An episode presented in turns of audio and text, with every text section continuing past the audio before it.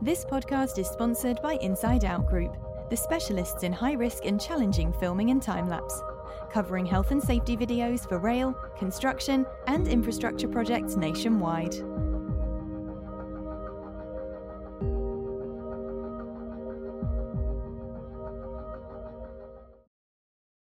And we're live. Welcome to this week's Safer Than Your Average. On the show this week, we have Dave. Dave, if you just want to come in and introduce yourself and tell us a little bit about yourself. Yeah, how's it going, mate? And uh, yeah, thanks for having me. Quite feel quite privileged actually. You've been on here, but um, yeah, um, Dave White. I currently work for Morgan Sindall Rail and uh, in part of the infrastructure group. Um, and just you know, for coming on here, I'm I'm really I'm really chuffed to share my sort of analogies and stories, uh, Blair. So thanks for having me, mate. Excellent. Thanks very much, Dave. So I don't know if you've seen the format of the podcast. We like to just go right back to the beginning. Tell us a little bit about your early life, where you grew up. Okay, mate. Uh, I'll start off, as you can tell probably by my accent. Um, I'm a, born in a, a place called Bannockburn, um, which is in Scotland. And without, if people don't know where that is, I can just mention a famous battle in 1314 maybe um, to jog some memories. But yeah, um, near Stirling uh, in Scotland. And, you know, from a, a, very early age, I would say, you know, uh, I was dragged up, as I used to say to people, and it's quite a, a bit of an upbringing that I had, but um, not necessarily involved in school. I didn't really pay much attention. I loved my football. Uh, mm-hmm. loved to play football. Uh, I was on YTS um, with Dunfermline Athletic at the time. Uh, again, looking back, if if you look at sort of facilities not available to kids nowadays compared to what we had, we just tipped up, done a bit of training, was told to go away again, clean the changing rooms and brush your changing rooms and all that sort of stuff, and I got paid six pounds seventy five a week, uh, mm-hmm. which was I thought was fantastic at the time. You know, you're playing football. Um, but sadly, it came to an end. Uh, two things. One was a leg break. Uh, I broke my leg playing for a, a team, a boys' club team, uh, when I was still playing with them Dunfermline as well. Uh, and also, it's quite difficult when you break the leg. The, the manager of the team turns around and says, "Well, actually, mate, um, we were going to tell you next week anyway that you weren't good enough, so we're going to let you go." Type scenario. So, oh, no. um, yeah, a bit of a blow for. I was 15 at the time. Bit of a blow. Um, I was one of them as well, where I thought, yeah, I'll be all right. Well, I'll just pick up where I left off once I've got my leg done and that. It, life, life happens. Um, and it was at that time probably decided to screw the nut a little bit in school. Um, I was lucky enough to come away with seven GCSEs I got in school. isn't too bad. Um, considering you know I didn't study that much and just got on with it. Um, so there was an analogy then if when I when I left school I was 16, uh, my mum had said to me at the end of the day I either go and do A levels or I go and find a job. And at 16 sounds a bit strange, but that's that's how it was back then. Mm-hmm. Um, and I was saying I'm never going to go back to school, so I'm going to go and get a job. Was try to find apprenticeships and various other stuff. Uh, and I had two of my brothers were in the army at the time. Uh, one was Argyll Sutherland Highlanders, the other one was, was in the REME. Mm-hmm. And I can remember when they joined thinking, I've never been me.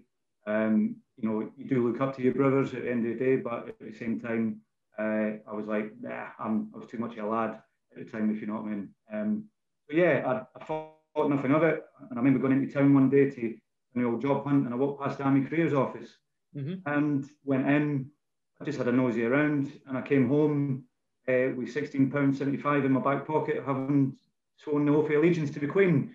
Um, basically, then 16 and a half, I joined a thing called the Junior Leaders uh, Regiment, which was yep. at the time you couldn't join the man's army, as they called it. I was only a kid. Um, so we sent me down to Bovington and that was on the 4th. actually, it was 27, 29 years yesterday. Mm-hmm. Um, I went down there um, for a year. So it was a year's training, 16 and a half. Uh, and it was probably, looking back, one of the best decisions I've ever made in my life. It was mm-hmm. from the journey I had from the start all the way through. I'd done 20 years in the army. It was it was the best thing I ever done. Um, so in that time with with junior leaders, the they basically take this, you know, wet behind the ears, five stone wet, you know, Scottish kid, uh, and after 12 weeks of moulding, shall we say, um, mm-hmm.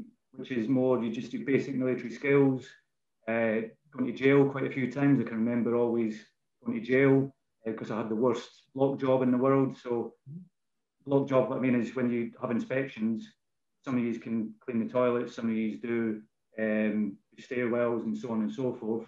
I had the job of a store cupboard. And you might think that was, you know, what's that to do with anything? I remember, um, so in the store cupboard, I would make sure all the brooms were all free from dust and fluff, all the mops were all clean, and I would spend ages and ages doing it. And I would put it all away, tidy it all up. And it was always that last minute thing, you know, we would see the staff walking up the road, somebody would see a bit of fluff, run down the corridor, sweep it up, put it in the store cupboard.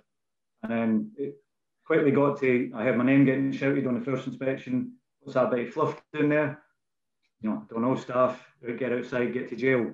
Uh, and it got to a point after about four months of me going to jail probably every week because of his store cupboard, shall I say. Um, one day I decided, you know, the staff were walking up the path, I just ran out and started to mark time. And they turned around to me and they were like, what are you doing? I said, well, I'm going to jail anyway, so you might as well just, you know, no point shouting at me, I'm off. See you later. And I marched myself to jail. Uh, got pasted for about 45 minutes, came back. And he actually said to me at the time, the cleanest you've ever seen the cupboard type thing. Like, so, um, lesson learned there, I suppose. You, you don't try and assume stuff, do we? Um, yeah, so in, in, that period as well, it was there was a lot of education. Um, and I'll, I'll mention this later on. As I said, there's a thing called, which always resonate with me, I think called values and standards that we, teach it. So, you know, certain things like selfless commitment and honesty, uh, they're really big in it. And they, they've done it in a, wouldn't say a strange way, but we've done it in a way through religion. Mm-hmm. And I'm not, I wasn't a religious guy. Um, and and to, to an extent, I, you know, I'm, I'm still not, but at the same time, the, the analogy they gave you is when you're in a critical situation and, for example, the enemy's, you know, not that far away from you, for example, um, one, one of the things you would do is look up to the sky and have a bit of prayer. And mm-hmm. I've bore witness to that actually in, in my career. Like, so um, anyway, so I, I done the year's training. I had at the time joined uh, called the Royal Corps of Transport. Yep. As a driver, because um, I thought to myself at the time, you know, I'll, I'll, get a trade. There's a there's another story. Sorry, shall I say on that one? Blair was um, when I was joining the, the army. I wanted to be a vehicle mechanic, like like my brother was, mm-hmm. and it said to me at the time, and, and I look back on it now, thinking now I know why you did it. He was ex RCT. He was Royal Corps of Transport himself, and he went, yeah, no problems, mate. But you can't join the army yet. You'll have to wait three months. Just go and join the Royal, Royal Corps of Transport and then in three months go and speak to your, your staff member and tell them you're going to transfer. Three months down the line, mate, marched in front of the, the old staff, said to him, right, I want to transfer. And I got told two words, mate, which I won't repeat on here. Um, so that, the rest is history, as they say. Um, but then when I found out, when I, I, sort of done a bit of army careers advice in my, in my time, you get a little bonus if you if you tell people to join your corps as such. So that's probably why I did it. Bless him. Um, yeah, happy days, eh? Um, so yeah, I joined RCT, but about nine months into uh, doing my training and becoming a driver, um, there was a small presentation thing that they done, and they had different trades in the, the corps at the time come along. Mm-hmm. A little stand right in the corner. You know, there's always big, massive vehicles that you could drive, and, and there was a tiny, tiny stand in a tent right in the far corner it caught my eye. And, and I went across just to, you know, there was not many people there. It was quite a quite a chubby lad. And I actually thought to myself at the time, you know, for somebody who's in the army, you don't you don't exactly have a shining example of being somebody who's fit and being in the army. But I'll go and have a chat with him. He, he looked a bit lonely. And he started to go and explain to himself what he'd done. And he was a military railwayman. So he mm-hmm. actually drove trains for the army, as he as he put it to me. Um, and I thought nothing of it.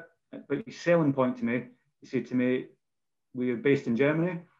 The trade pay is the highest pay you'll ever get from any trade in the corps. Mm-hmm. And actually, you know, all we really do is drink beer and go out and get drunk all the time. I was sold, mate. I was I was done. I mean, I was signing that. I was signing that dotted line. Um, so yeah, I, I chose one two things really. One, it interested me a little bit because it was something different. Um, there was like 150 guys being drivers. When we looked at the stats, there was only four people in that intake It became railwaymen, and So mm-hmm. the guys uh, to this day I still stay in touch with before we joined uh, we joined together. Um, but that leads me sort of on to the next chapter, 1993.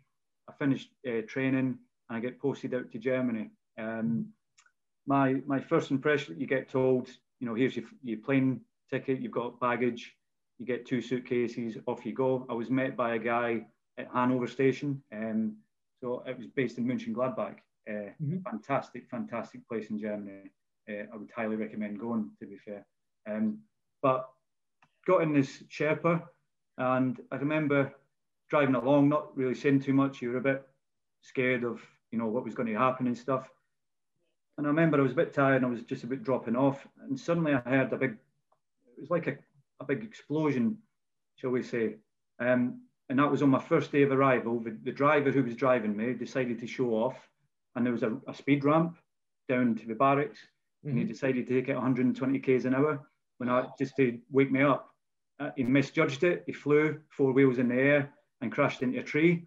Uh, with me being in being in the minibus itself, and um, I, I woke up, shall we say? I can remember there was a big commotion, and I must have drifted off. Uh, and I remember waking up in a hospital called Beersburg, um, which was, you know, face was a bit of a mess. And that was my introduction to, to my first ever day on the job. I was in a road traffic accident. Yeah, that is. yeah, so that was fantastic. Um, but Germany itself, and this is where I'll, I'll, to certain things. When when your normal person in the army um, joins, i.e., as a driver, as an infantry, whatever, safety for me in the railway, and it'll come on to why I've moulded my career all in rail, not necessarily anywhere else, um, is, you know, when we started to do the training, I was, again, I was only 17 and a half. Mm-hmm. Um, I was allowed to drive HGV vehicles, so I had the thing called Crown Immunity, and they allowed me to drive locomotives. Um, so part of your training was, I think it was a 14 week course, uh, and you learned German signalling, uh, locomotive driving, shunting, servicing, um, re-railing. So if you ever fell off the tracks, you could put, yep. quickly put it back on again. Um, so that was the first 14 weeks. Um, and safety on that part was my first introduction to anything that was, you know, this is what you need to sign, for example, to, so for service, and it was just go and rub your hands in this green paste, uh, which I led to believe later on in life was Swarfega, I think it was. So part of your safety brief was get that green stuff on you, go and service that locomotive. And you would get the green stuff on you, go out there. And I remember being underneath, you know, taking out the plug for the, the main sump uh, for a locomotive, and you would get caked in oil and literally rubbing out your eyes.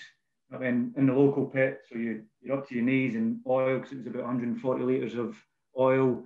Um, and you cracked on and you, you done your servicing.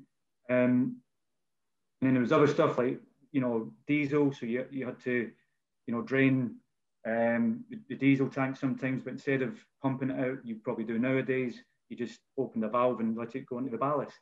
Mm-hmm. Um, and that's quite unusual because I, I, always distinctly remember being in Germany and, if, you know, with your waste, you had to wash your tins of beans and stuff to put it in the blue recycling um, bins because they were really adamant on recycling at the time. Mm-hmm and then I'm in a, another scenario where I'm dropping diesel, you know, on the into the four foot. Um, so contamination wise, and as I said, I've been involved in many, many incident investigations since then with diesel spills, and know the cost of how much it it, um, it costs to clean up. Um, it, it's quite strange looking back. Um, I always wonder as well because Mönchengladbach Football Club took over where we were posted, and I remember always thinking to myself, I wonder when they dug that ballast up and you know, seen all the diesel and oil and all that. So there must have been some damage done, should I say, with, you know, from that time. And you're talking about that was probably done 30, 40 years of, of doing that. So, mm-hmm. that, so that was one of my, my first things that I thought of safety wise for, for this evening was, you know, how far it's came to an extent. Mm-hmm. Um, but, but also from that early days in the army, um, we were involved quite heavily within rail shall I say, with, with safety. Um, so, prime example, what we're very good at in the army is briefing. And mm-hmm. we are very good at saying to people, do this, do this, but from a constructive way.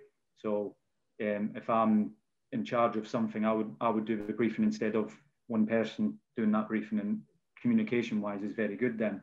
And I think that set me up a little bit with regards to how I understand how I can do safety briefs and various other stuff I engage. So I, I think that was part of it. Um, but Germany was Germany was fantastic. I spent four years there. I was involved in um, two two accidents in my time there. Don't really take great pride in. The first one was a derailment. I derailed a locomotive. Um, I drove it over a derailer. Um, I, I maybe shouldn't say this, but I didn't say this in the inquiry, but um, I was throwing berries at, at, my mate. So when we drove past a tree, tree came in the window and all these little red berries fell on the control unit. So we were there throw, throwing berries at each other. On a bit of a laugh, and we forgot the derailer was still on the rail. Next thing you know, we're, we're bumping along, you know, and we're like, ah, we're just derailed. So um, in the days of the army, when we done accident investigations, it was pretty much you stood to attention in front of your sergeant major after he's done an accident investigation, as he calls it, um, and then you're getting 14 days jail. So um, that, that was fun. It, we, well, we call it jail. It was more, um, what would we call it, character building, should we say? And they would say jail. You couldn't really say it was jail. Um, and that was part of how things things worked. Um, and then the second one, as I said, was another derailment. Um, and this time it, it, was more a failure of the, the equipment. Um, so again, when, when you look at things you go back on and experience wise, uh, and again, accident investigation, sometimes there is a human factor to it, and sometimes there's a, a mechanical factor to it. Uh, and I can distinctly remember, and it's happened to me three times in my career. In the army, I've had three brake failures on one in Kosovo, which I'll come on to in a sec. Um, but that first one was a bit of a scary experience. Mm-hmm. Um, and uh, again, the only thing I'll take from it is what, what I do nowadays is, you know, from from a point of well-being wise, it was quite scary for me what mm-hmm. happened. Mm-hmm. Um, at the time when I got out and I was, you know, the bottom lip was trembling a little bit. I can distinctly remember my corporal coming up to me, um, telling me to get a grip, you know, get back in the locomotive, the other one that we brought along and crack on. And, and that was again, um, so you just basically had a major accident where you were thinking your life flashed before your eyes and you're getting told to get back on the spare locomotive you've got and carry on because we've got a job to do. Um, mm. So, so it's quite character building, as I said already, but also if you look at that, go back, fast forward now to what we've got in place and certain things that we do, that, that would never have happened probably now. And I'm sure in the military as well, they've evolved just as much as what health and safety does, just as much as what um, you know other industries do. Um, yeah. But yeah, so you know, in that in that four years, I learned uh, and I got I got promotion in that first four years, which was good uh, to become a lance corporal. And, and, basically, the majority of the time I spent in Germany was the job of a locomotive driver uh, for mm-hmm. a depot. But we also done mainline driving in Germany. Um, so I learned how to drive mainline locomotives. Um, and we, we basically said there was seven or eight depots across in Germany that we went to to support the troops and uh, the activities we were going there.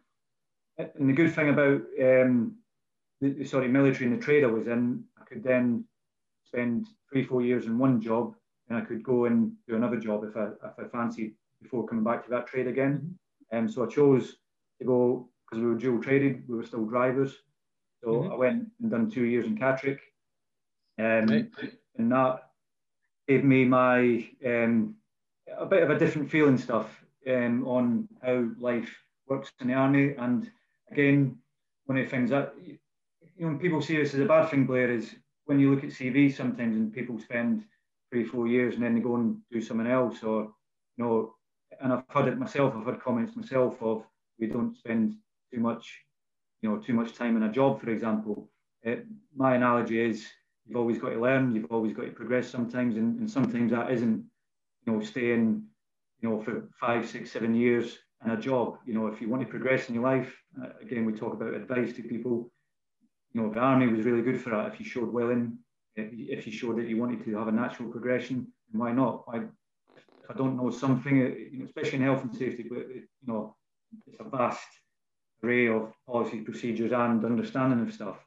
Um, and so, it, in one part, I would say you know, stick to what you know. But at the same time, don't be afraid to go and learn something else. And that's the analogy. It's stuck with me really, and, and I think that's one. It's the behaviour from the army. So mm-hmm. three years, two years. Maybe maybe it is a bit of a lesson learned. Maybe I do need to. I'm not saying I don't commit to a company. What I mean by that is I, I stick internally, but I go and do different things. Because yep. you know, I think I think it's quite a fair thing to do. Um, mm-hmm we go back to, as I said, the, the two years in Catterick. Um, that's when I've done my first couple of tours, and mm-hmm. a couple of operational tours in Northern Ireland, which was fun. Um, strangely enough, I'm not, as I said, I'm not religious, but I was brought up as a Protestant, and please don't, you know, shoot me down for that. Um, my mum's a Catholic, my dad's a Protestant, but I went to Protestant school. Mm-hmm. I, you know, we won't talk about football and who I support and stuff, but we are, we do wear blue, and they do play in Glasgow, like so. Um, one of the big things for that is I remember being in Northern Ireland doing the, the marches, mm-hmm. uh, and it was all quite, let's put it that way, it was it's quite intense. Um, we were putting up barricades for the orange marches. I remember getting attacked, you know, and in petrol bombed and various other stuff of people calling me certain other things that, you know, and it, it was a bit, it was a bit a strange one. Um, but it was a good learning curve when you do operational tours. You're away for six months, and um, you know, and then I went to, to Bosnia, and Bosnia was again totally, totally different, different country um, as a driver. Um, but satisfaction-wise, you're doing a peacekeeping type role, and you're delivering supplies to um, the, the, troops, but also doing stuff for the local communities and that. Um, it wasn't always just pure. Bosnia definitely wasn't just you know people think you go on tour and you're not looked after. I always distinctly remember we had an, an up and coming uh, News of the World reporter come up. Uh, it was a, it was brought on, um, and I, I, was married at the time, so I remember a couple of, couple of months, a couple of years before I went to Bosnia, I got married. Um, and I went to Bosnia, and I remember this News of the World reporter coming to the, um, you know, the ops cell, and I was doing a job at the time as the ops corporal, so I was dealing with all the um, transport and logistics of how we take stuff and I was chosen out of the cast of two um, to go and take this reporter and his guest to for a drive in the yard and show and show the guest um, who how how it all works, how we drive the trucks and how we offload the trucks and stuff. That guest was somebody called Katie Price. Um, as we as we all know who Katie Price is, uh, Jordan, but she was introduced as Katie Price. And, and this, the reason I mentioned it, the story was um, so I remember doing it, and I remember there was nice photographs of Katie Price with me, and um, you know, like you know, a bit of arm, arm around each other, and nice smiley pics. And there was a couple, of, as it was News of the World, there was a couple of times where she took maybe removed a few bits of clothing, um, with me next to her, and I thought nothing of it. I thought, yeah, okay, you know, but uh, it's good. Off you go. I've got a job to do. I remember two days later, it was Christmas Day, and I decided to phone my wife and say Happy Christmas. It's not put in the paper, is it? Oh, brilliant. It wasn't just a little tiny, tiny bit, mate, of, you know, it wasn't like page three. This is centre, centre spread of the News of the World. Happy Christmas from Bosnia.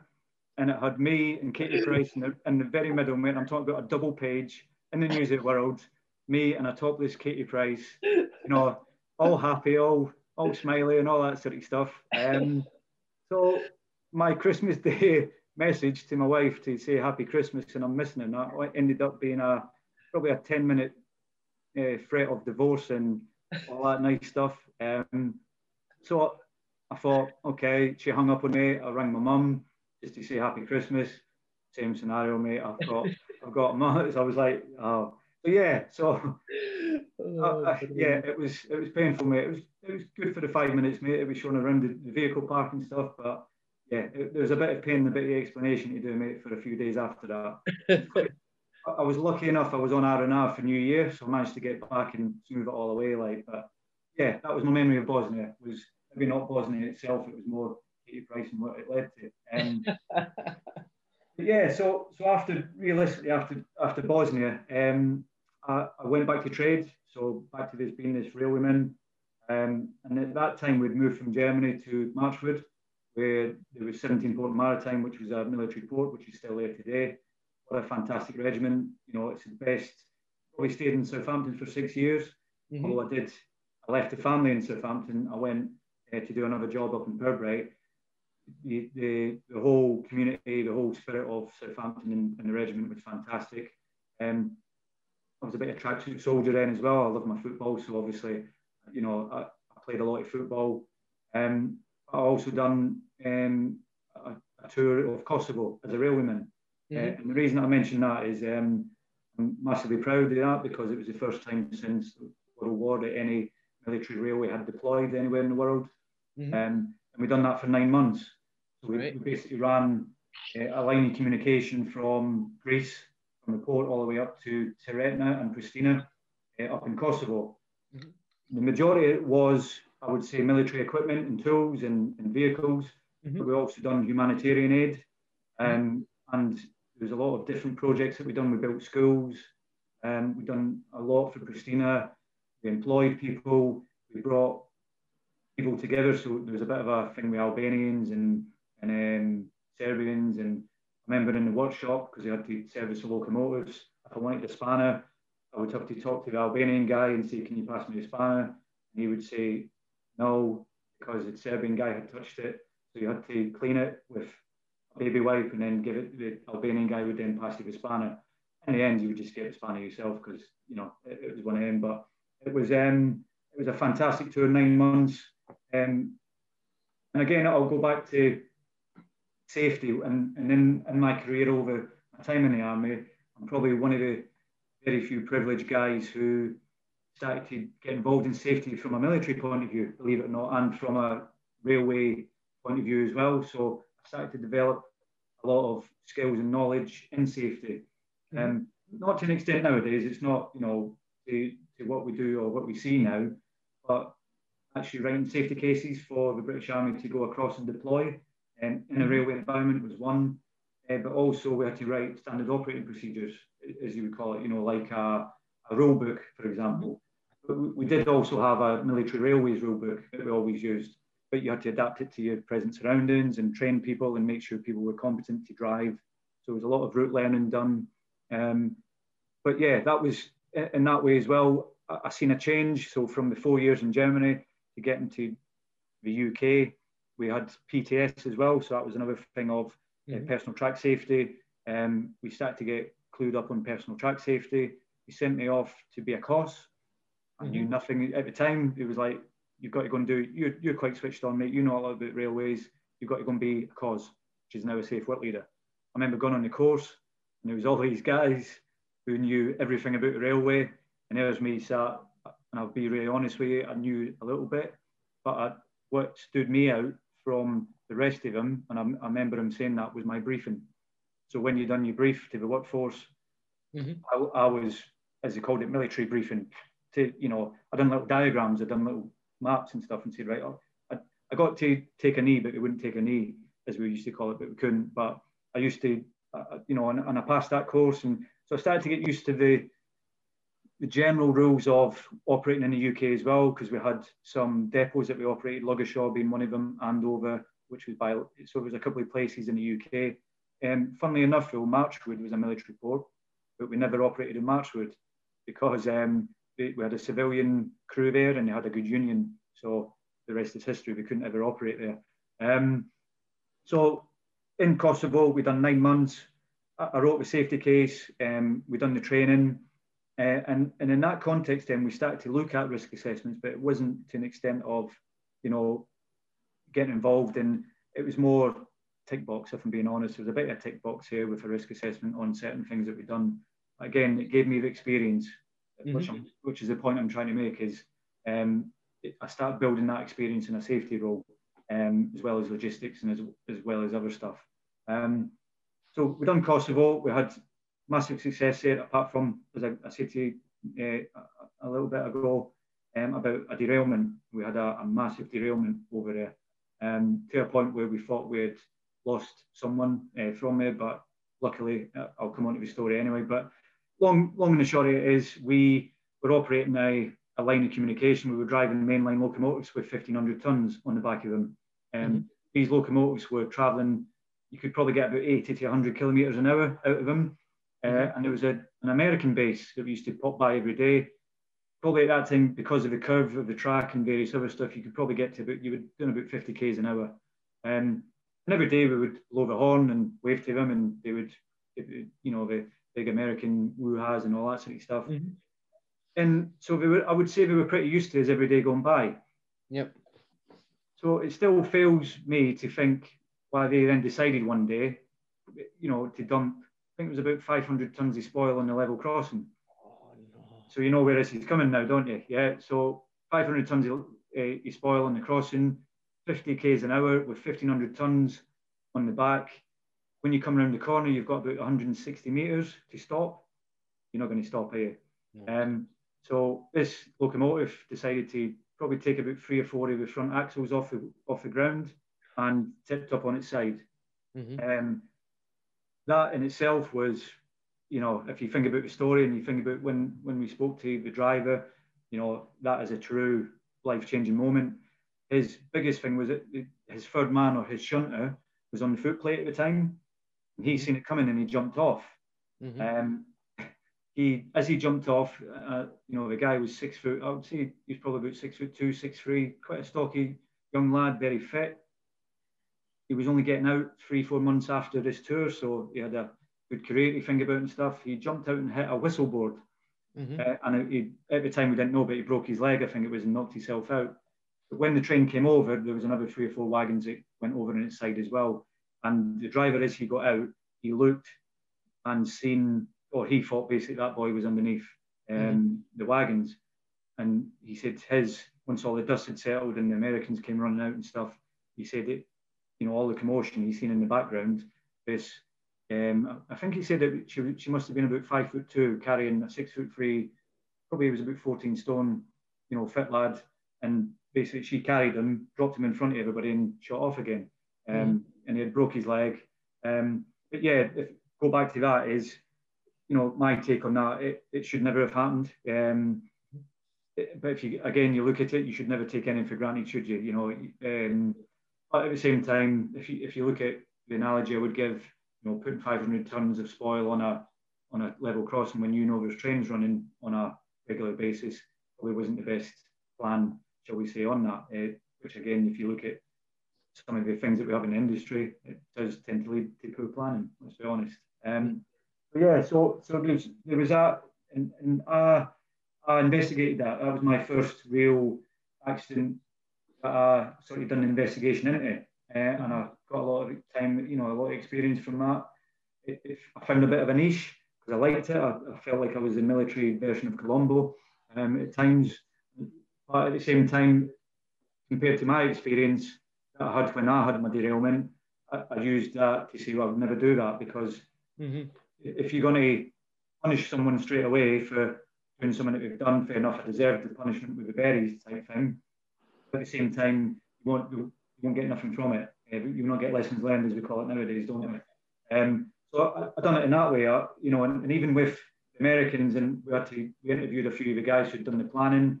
It wasn't a, you know, it was a heated conversation with some people, but I've done it more of a let's sit down, let's take me through your planning process. And actually, for me, it helped me um, risk assess it to an extent. It helped me also understand what goes into, you know, what do we call it? Well, we call it mitigating circumstances, don't we, nowadays when we investigate something. Um, and it, it, was a really good eye opener for me, if I'm being really honest, um, for that. And, and yeah, we, we had a lot of good lessons learned that came from it. And more importantly, as we said, is um, not to trust. Well, we actually stopped. That's what we started to do. Actually, we actually stopped to train before on that level crossing before we proceeded again, which was maybe not the best idea because it took you 15, 20 minutes to get started again. But the benefit from that is we could stop and have a chat with Americans and we could swap kit. It was brilliant because Americans always had the best kit. We were given the worst kit. So we'd always get off and do exchanges. You know, it, they were crazy. Some of some of these Americans would offer you, um, you know, guns and stuff. And you're like, I can't, I can't, you know, you can't do that. But at the same time, the ration packs were better, so we'd swap ration packs, and they were like, this ration pack man's the best ration pack I've seen in my life. You'd be like, you're trying eating it for four days, you'll soon be constipated, mate. But you know, they had they had some really really good kit. Um, yeah, it was it, it, was fun, shall we say? But it was a good good thing that came from that. Um, yeah, it was for me. Then that was my first step into real accident investigation, mm-hmm. safety, Um, and, and I sort of progressed from there, um, especially with training. Um, so again, I was dual traded. I was a driver, as I've already said, and I was a railwayman. I, I developed a, a, good passion for military skills. Mm-hmm. Um, maybe it was ingrained in me from passed down because I've had relatives, uncles, grandfathers, and people in the army. Maybe it's, you know, it was it was in, you know natural, but I was very good at military tactics and I was very good at being in the field and being a soldier at the end of the day. Um, so I decided in my career to be a military instructor, so military skills instructor. So I went to Pirbright for a couple of years, uh, and and that's when I started to get into coaching. So I, yep. I, I like to, yes, I was that guy who, if you joined the army, um, I would either good cop, bad cop sometimes, and I could, you know, did I take pride in making people cry and stuff? No, I'm, I'm not. I'm joking. I wouldn't have never have done that, mate.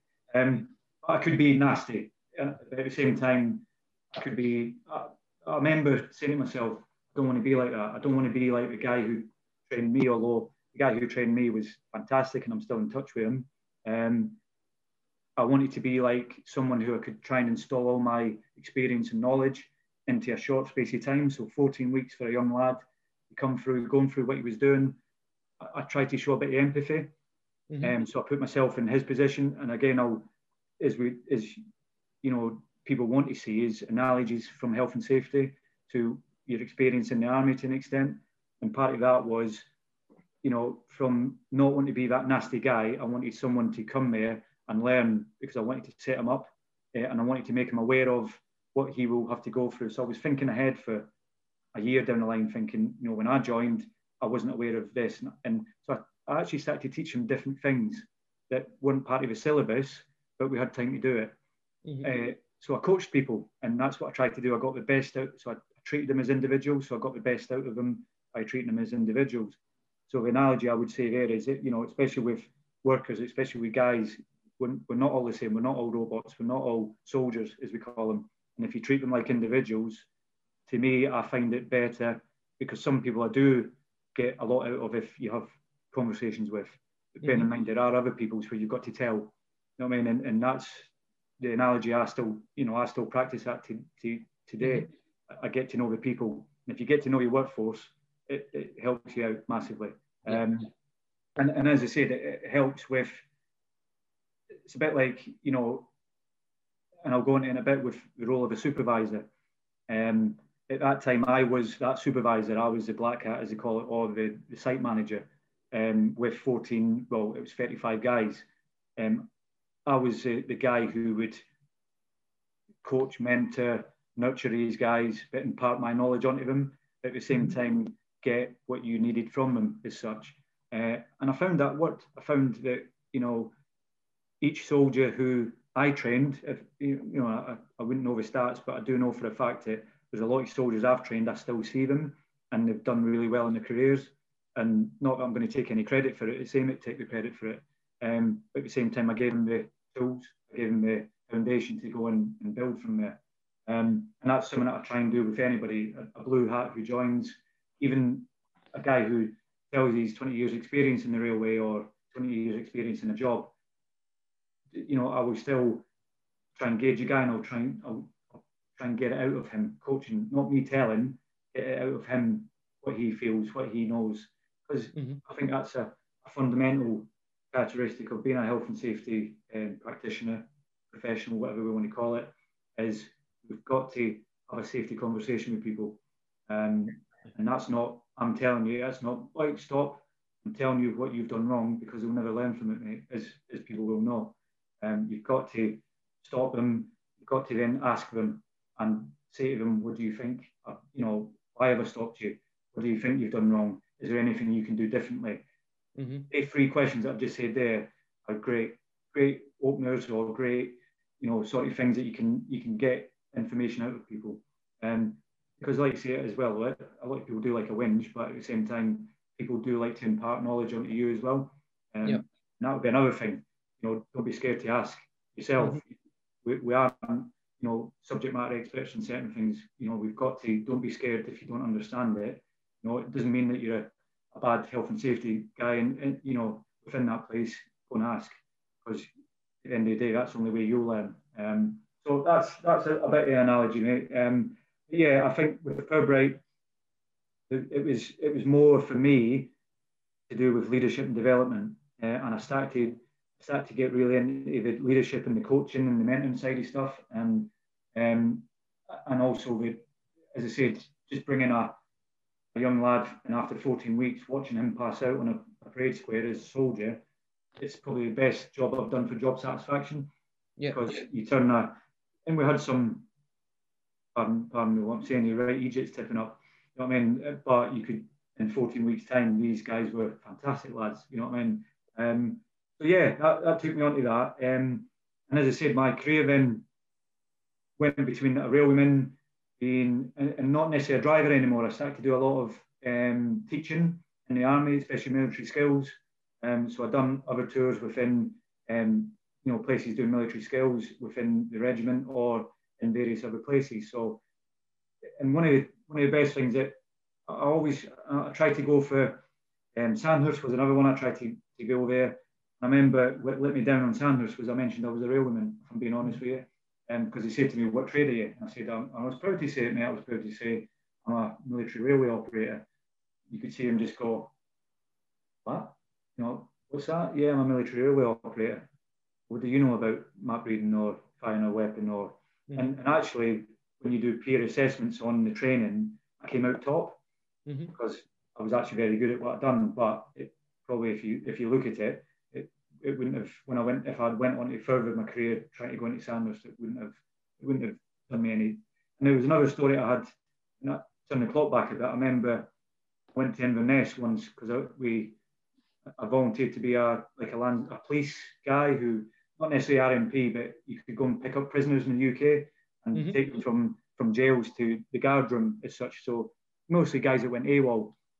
And I remember I went up to Inverness and the Black Watch were up there, and I tipped up said to him, right, I'm here to get this guy. He said, right, it'll be about 20 minutes, mate. Take a seat. Do you want to have a, a coffee? And I was sat there, and this this corporal on the on the on the, the guard room said, so what do you do, and mate? You get you, you have a little conversation with him. The minute I said I was a railwayman, he went, sorry, mate, come again. I said, yeah, I'm a railwayman. I drive trains. And no, I, I used to just humour him a little bit. I said, yeah, I drive trains for a living. He said, okay, not a problem. And he, he went off and I heard him on the phone. Next thing you know, there was 55 people outside. And I felt like a celebrity, mate. Yeah, they wanted to see a military train driver. Yeah, and, and I had to explain to all these people what I'd done for a living because they were all like, they were like, couldn't believe it. couldn't believe there's a guy in front of me dressed in uniform, you know, as a corporal, you know, and he drives trains for a living. I mean, and, and, and in a way, the, the whole trade element during my 20 years in, in the in the, the army there was that Railway Children or Thomas the Tank Engine pun that you'd always get. Or and I'm glad I'm. I hope I'm still. You know, Fat Controller was another one that I've had before, um, which I took quite to heart, if I'm being honest. But um, yeah, there was certain analogies through my career that it was always that. But at the same time, um, the, the, thing I would say was we were a force enabler, um, mm-hmm. and for the army, we could we could take Kosovo prime example instead of using 100 trucks, for example we could do it by train. Um, mm-hmm. It's just a shame my knowledge of carbon um, savings and that we could have. It, it, it, led to anyway. We got rid of the trade, hence I left. But uh, we could have gave it. I wonder if I could have sold it through a carbon efficiency saving yeah. um, when we were trying to get rid of us, maybe. But uh, you know, if I could turn the clock back, then maybe. Um, but yeah, it got me to a career um, where I, I actually taught warrant officers as well. So, you know, I I was a warrant officer at the time, WO2. Sergeant Major, um, and I went to a training establishment to train staff sergeants how to be warrant officers. Um, mm-hmm. And a proud achievement of mine was I, I, I, developed the whole training. So I redeveloped the whole training syllabus for um, the Royal Logistic Corps as we went to, I was RCT, went to Royal Logistic Corps. Um, and I've got quite, I take quite, you know, really good bit of pride in that because it's still in play today. So if you talk to guys who go on that training, they still do stuff that I taught them or I put into that syllabus. So mm-hmm. done all right, and that was I left the army many, many, you know, 2012. I left the army, um, but we still have stuff in that training course that I've done. Not all of it, but there's little bits of it. Uh, so yeah, it, but in the end, you know, I got to uh, one officer class one, which was the highest rank you could ever get. Uh, I was uh, the official title was W1 in brackets QMSI, Quartermaster Sergeant Instructor of Rail. So mm-hmm. I, I, ended up becoming the, the, top railwayman. And there was a certain predecessor of mine who used to call himself the Master Railwayman. And I thought mm-hmm. I was a bit like a Jedi. And I, you know, I thought I loved that. I loved that. But I, I couldn't I couldn't have that title, which is which was a shame. I just ended up being a QMSI, which I was like, mm, I wanted to be this Master Railwayman. Um, again, put that to what we'll talk about later on, I see a lot of when, when I talk about different titles and different stuff that people have. I think that's something that we definitely need to look at because I see safety specialists, safety professionals, practitioners, various other job titles. We're all the same. And you've got PC manager now as well, haven't you? yeah, I, and I'll talk about the PC thing. Uh, you know, that is something that you know I'll talk about in a bit, mate. But yeah, that's not well, it is safety. It's, it's a massive thing about safety, but you're not seen as a, a safety guy on, on that role. You're seen as, as a guy who should know everything as a CDM, you know, guru, ninja, whatever you want to call it. But yeah, it, it's, and we'll come on to that, how I fall into that role, and I've done it quite well, mm-hmm. in my opinion, but obviously other opinions. I think it is based on the military. I'm a logistician. I, you know, I do logistics, I do planning, and I'll explain in a bit about the role. It's it's about about everything, but to me, it's still safety. It's CDM. It's and there is an argument we could have, and I'm sure we, you know, and I'm we'll talk about it as well about what I'm going to do in the future. Um, I've got a distinct. I, I want to do something about CDM and especially the role of the PD and PC. Mm-hmm. I do think there is a fundamental, um, whether it's a lack of understanding still, or if it's just a I don't know what it is, mate. I, I need to get my, my finger on it. The, the lack of PDPC involvement, shall I say? Yep. Um, but also the role of the PD. I, I don't really think people do understand what that role is. Maybe in a rail, I, I can't obviously from a construction point of view. I can mm. I can see it from a construction point of view, but even across construction and rail and just normal infrastructure construction, I, I don't see it. Um, I also hear a lot about safety and design. Mm-hmm. You know, again, I'm, I'm, passionate about that as well. And as, you know, the Morgan Sindall infrastructure now, as we speak, I, am talking to, you know, there's a few passionate guys in Morgan Sindall who want to develop that a lot more, um, because they see it, they see it needs to be something that we need to seriously consider. Um, but yeah, if I, I, go back to me, I digress slightly, but we'll come on to it more. Um, as I said, W1 I became overall part of the um, like the, the, College of Logistics. Mm-hmm. So I became this guru, as you say, on rail training, and I was responsible then for the whole of the rail training for the British Army. Um, but also I done rail training for the MOD uh, mm-hmm. because we had MOD depots, and I was the main safety guy for the whole of the MOD rail, basically. Mm-hmm. Um, and another good thing that I done, I advised defence. Um, you know, and it, this is no secret. I, I, used to go to Whitehall now and again um, mm-hmm. and advise on certain um, military type railway operations. Afghanistan being one of them. It's no, you know, I'm not giving away secrets here. Um, Afghanistan, we thought about logistics and how we could get logistics quicker to the guys on the ground because there was a, you know, certain places that you would go to deliver um, logistics to, and um, were always being compromised, shall we say, or there was always that threat. Mm-hmm. And we looked at the Khyber Pass yeah. And that was my, and you know, before anybody went out to, to an extent to Afghan, we came through Pakistan. I went out with a group of individuals who, you know, if you see them in, in papers, they've got little dark things over their eyes and stuff. Um, and it was a good experience, you know, going out there, wrecking um, the Khyber Pass, seeing the rail network out there. Um, but it was all blown to shreds the minute I seen a bridge, because mm-hmm. that was my analogy. Fantastic railway, yes, there's a really good line of communication, but there's about 55 bridges and tunnels. Exactly what you'd have to think about. What was the first thing you would do to disable a line of communication? You take out your bridges or you take out your tunnels. Um, so that idea was quickly quelled. And I think, and I shouldn't, you know, it was nothing to do with me why we got, you know, there was no need for a railway squadron anymore after a while. Um, but that was, I think, the downfall to having logistics and rail in the army was it's a fixed guided system. It's you can't exactly build around, you know, you can't say, all right, we'll build alternative routes. mm-hmm.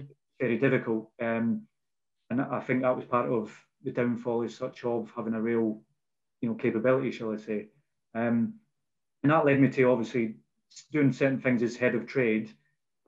It was a big thing that I, I was I was sad about. I, I, spent nine months doing a rail capability study with a really good friend of mine who was a major at the time, who was ex um, officer commanding of of 79 Railway Squadron, which I was part of. Um, a guy called um, Simon Watkins, who I love the guy to death. And we spent nine nine months trying to persuade uh, hierarchy, shall we say, that there was still a capability. And I remember going in front of brigadiers, two-star general, um, trying to justify Simon, bless him, you know, the, general basically said, you know, why do we need a railway squadron? We don't need them anymore. And Simon's, you know, come back on that was, well, you might as well get rid of your nuclear deterrent because you don't need that anymore. And you know, which I thought was brilliant. I don't think it done well for his career. Um, but at the same time, you know, we worked tirelessly on that for nine months to be. And I remember the, the penny dropped when I went in one day with a vast amount of paperwork to justify. And I remember the guy who gave that paperwork to say, "Okay, thanks, Mr. White. You know, I'll, I'll look at it." I went and seen him two weeks later, and I remember looking at his entry, and there was a lot of paperwork on top. Mine was still down the bottom. I mean, I'd say to him, "Have you had a look at that, sir?" He was like, "Yeah, yeah, yeah. Well, we'll discuss it um, another time." And I thought, I think the writing's on the wall here, and and yeah, it it was a horrible thing to do, but I had to go through redundancies um, for guys. So mm-hmm. I had, yeah, there was only 35, I think it was 35, 36 real women uh, left, uh, and at that time we were in Bicester, where I currently still live.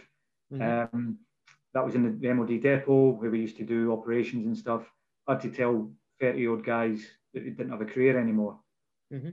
Luckily, we managed to send certain people away um, to do other trades. Unfortunately, there were guys who were old guys, older guys, um, guys with four kids, five kids. You have to tell them you were leaving the army. I mean, that's not nice. It wasn't nice. Um, and at the same time, I was going through um, commissioning. So they would want me to be a captain, you know, become a late entry captain. I was going through training. And I always remember thinking to myself, you know, that's all right, mate. You look after yourself. Where you're telling everybody else, you know, if it get made redundant, you're losing your trade, and um, you're losing your, you know, your capability. You're losing something that you've loved to do for on and off for 20 years of your life. Um, and I remember thinking that, and I also I had a conversation with someone who said, look, the whole reason for you commissioning is we can keep the knowledge within the corps. Mm-hmm. And I thought to myself, yeah, it's a a good way of putting it to an extent in case we ever needed it. And we still had the Territorial Army squadron mm-hmm. that no doubt I would have looked after as such. Uh, and I remember going in front of the brigadier. I'd, I'd done my, my, sorry commissioning CADA, um, and he told me I was going to be successful. And I think I'd, out of 60, I was number five on the on the list of. And I remember him stop pausing and saying to me, for you know, in my years I've done this, you're the first person that's felt it's looked sad. I've told him he's going to be commissioned in my corps, and I basically told him then I said I'm not going to do it. Um, I think I'm going to take redundancy with with the guys. I'm going to follow my sword as I called it. Um, and his words to me again, I won't I won't repeat what he said to me. He called me a, a certain word. Um, but one of the things that stuck with me was he said to me, "I will never get a, a career outside of the army. Mm-hmm. You know, it's it's the best career I'm ever going to get. I'm throwing away, you know, a career think of your kids, think of your family, you know, you're going to throw your life away. And I said to him, thanks very much, sir, for my motivation. I mean, that's exactly what I needed. Um, mm-hmm. So went back, I, as he called it, there was nine clicks, he called it the nine clicks of death, which was basically nine clicks you would put on the system to make you, you know, volunteer, not volunteer for redundancy, but choose redundancy. Um, mm-hmm. That was in 2011. Um, so you go on to a thing called resettlement. So you've got to think about um, what you need to do, various other stuff, what you need to do um, for transferable skills, shall we say. Mm-hmm. Um, and again, I'll, I'll go on to that is I think one of my biggest regrets, especially being in that W1 post, I never, I never managed to, I was trying at the time, but I didn't have the time to do NVQ training for the guys because I think if I, we'd done, if I had been subject to NVQs when I joined the army, when I joined the railway squadron, I probably wouldn't have said I'd done any better, but I would have had a, a better, firmer grounding to because a lot of it is based on competency, and it people will look at you and say you've not had experience based on qualification, I'll come on to in a bit. But I, I just wish I'd developed NVQs a lot quicker so that these guys and girls who were coming through would have had a better, firmer footing when we made them redundant. But um, couldn't, so it's a bit of regret.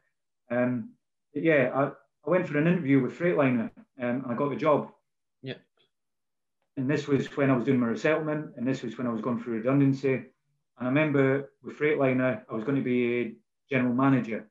Mm-hmm. And one of the things that they said to me was, Can we see your tickets for driving online, you know, driving your class 66s and all that? I remember saying to him, I haven't got any tickets. He's like, Well, why are you applying for this job? I said, Well, I can drive a 66 class four I've been doing it for, you know, Kosovo, we drove Kennedys, but I was doing training. You know, in part of that training, I was driving 66s up and down Andover, you know, as part of the training. I said, so I can drive them, it's not, a, not an issue. I said, but I, I don't know how it happened. Maybe it was just me selling myself. Um, he, he still gave me the job. Mm-hmm. I went and he said, actually, we'll train you up. We'll just get you on a local for seven, eight weeks and give you tickets. But we still want you to do the job. I, I thought, brilliant, happy days. Um, I'm going to be, I'm going to work for Freightliner. Um, I then got a phone call in September 2011 saying we've mocked up. Um, you're not on the redundancy list as we thought because you're not old enough. Uh, you've not done, you've not done your time. And, and I was like, no, when you think I'm set, I'm going to go and get a nice job. And, and bear in mind, I was, I know I only looked 21. Um, I was 35, I think, at the time, um, quite young. So you know, I was quite a young one officer actually. I was promoted very fast in my time. Um, I, can distinctly remember going, what do I need to do then? What I've got a job of, and a lot of feelings, things went through my mind. And, and I remember my commanding officer saying to me at the time, tough, you're just going to have to wait another year. I remember going home and I was thinking to myself, can't do this to me. They can't. I've got to do something about it. And I, I went back the next day and I said to him, look, this job was X amount of money. Um, you know, it's going to, they've offered me this amount. I'm going to have to turn the job down. So be it on, you know, be it on you. I can't, I can't not sit on this and say you're going to, you know, in the next 20 years of my life, I could have been earning X amount. And, and I put that to him, which is a bit unfair. Um, so he said to me, okay, you still can't get out. And if you cop off even more, you, even though you're a one off, so you can still go to jail or you can still demote you because you're still in that. Uh, uh, so I had to bite my lip. Um, at the same time, he said to me, look, just we'll sort it for you. We'll why don't you go and get the job? We'll allow you go and get the job. Um, so I went back to them and I lost the job. I lost um, even though they had offered me it. I'd, I couldn't sign anything until I, you know, and all that. They, they said to me they couldn't commit to that. They couldn't commit to me being in the army. And I, even though the army was happy with me doing it, they said they don't want it. They want me as because they thought for some bizarre reason I would change my mind and go back in the army. Um, mm-hmm. Anyway, um, I'm a big believer in fate you know, what happens, what happens. So that, that path wasn't meant to be. I wasn't going to be a general manager. So in that time of doing more resettlement, they gave me more resettlement. And I remember then, you know, I'd already done my NEBOSH general and IOSH managing safely when I was doing my sort of W1 military career type thing with training. Mm-hmm. Um, so I decided, why don't I sit there and I'll do my NEBOSH construction? Uh, and I done that one. I thought, I enjoyed that the, you know, it might sound bizarre. We've all done NEBOSH exams and stuff.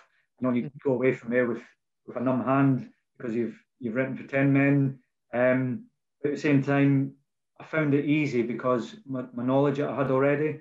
Um, I found it really easy to sit with the NEBOSH stuff. So I've done the construction, environmental management, oil and gas. I've done everything, every single one. I actually started to collect certificates. I'm being honest. I became a, I used to in the army, I used to be a badge collector. Now I'm starting to collect NEBOSH certificates. Um, and to be fair to the army, they, give you money, they give you support, transition. Uh, so it's fantastic. And I think you do see a lot of people coming out of the army uh, with qualifications in health and safety. And I've advised a lot of people actually um, who leave the army who talk to me because they obviously see what I do for a career. Yeah, um, yeah. And they say to me, how can I be as successful to an extent as what you you are. Um, and and I'll, I'll also give them a bit of caution. because as I've, I've, just explained it over the last, you know, half an hour or so, again my, I'm a railwayman. I've gained a lot of knowledge in health and safety in a railway environment. Um, so it's not as easy as just getting five or six certificates and going out there and saying I'm a health and safety manager.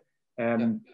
You've got to have that experience as well. So I, I, used to say to them, best thing you can do is your NEBOSH general, NEBOSH construction. If you're going into a construction environment, um, so yes, that's your foundation, shall we say? That proves that you know you've got the capacity to learn, you've got the capacity to study, look at literature, look at policy procedure, and then push it forward to you know advising as such or or whatever. But also say I also say to them, don't don't go in there thinking that you're a high senior health and safety manager. Um, although I, I, do know some of them that have, you know, made that transition and went into senior appointments straight away. Um, fair play to them, you know. I mean, I, and I would say each to your own. I'd, I'd done very similar. If I'm being honest, I, I, didn't, you know, I didn't go into a health and safety. Um, in a way, I didn't. I've never been a health and safety advisor. I've never been an administrator in health and safety. Um, mm-hmm. I, I, did go into a, a, manager's role straight away, but because, as I said, transferable skills. Um, but I do have, I've employed a lot of people since then, uh, and it's advice that I would give. I love, I love career progression. It's part of my army thing, uh, and I do love. I've got a, um, a graduate who's worked with me for the last year and a half, a girl called Ellie Jackson. She is, you know, she's a ray of sunshine. She is fantastic and really, really passionate, committed to wanting a career in health and safety. And the good thing I like about Morgan Sindall is that they don't, you know, they're one of these companies who don't necessarily hold you to one position, uh, but also with the graduate scheme that they do, but and, and also with just in general career progression, they are really good at, at nurturing talent, shall we say, and pushing them at the same time, but managing expectations in it. You know, you don't. So, uh, and I talk about early and advice that I give, and it's again for, for this forum um, especially with a graduate, I, I always say to Ellie, and, and, I have many, many chats with her, um, you've got to, you know, you've got to learn first. You've got to, you know, just take a step back and, and learn, but also find your niche. Um, yeah. So Ellie's very good at well-being. She's very, she loves, uh, she's a mental health first aider. She loves uh, mental health first aid. She's very good at uh, fatigue management. She's very good at um, hand-arm vibration. And she, so mm-hmm. I, I, tend to say to nurture that and become and study that, look at that first, you know, and become my advisor on hand-arm vibration and become my advisor on fatigue management. And once she's got that, after a few months, I'll give her something else to do, and I'll say, "Well, I, I don't tell her. You sit down with her, don't you, and you say, yeah. what, what, you, what, you, what are you passionate about next?"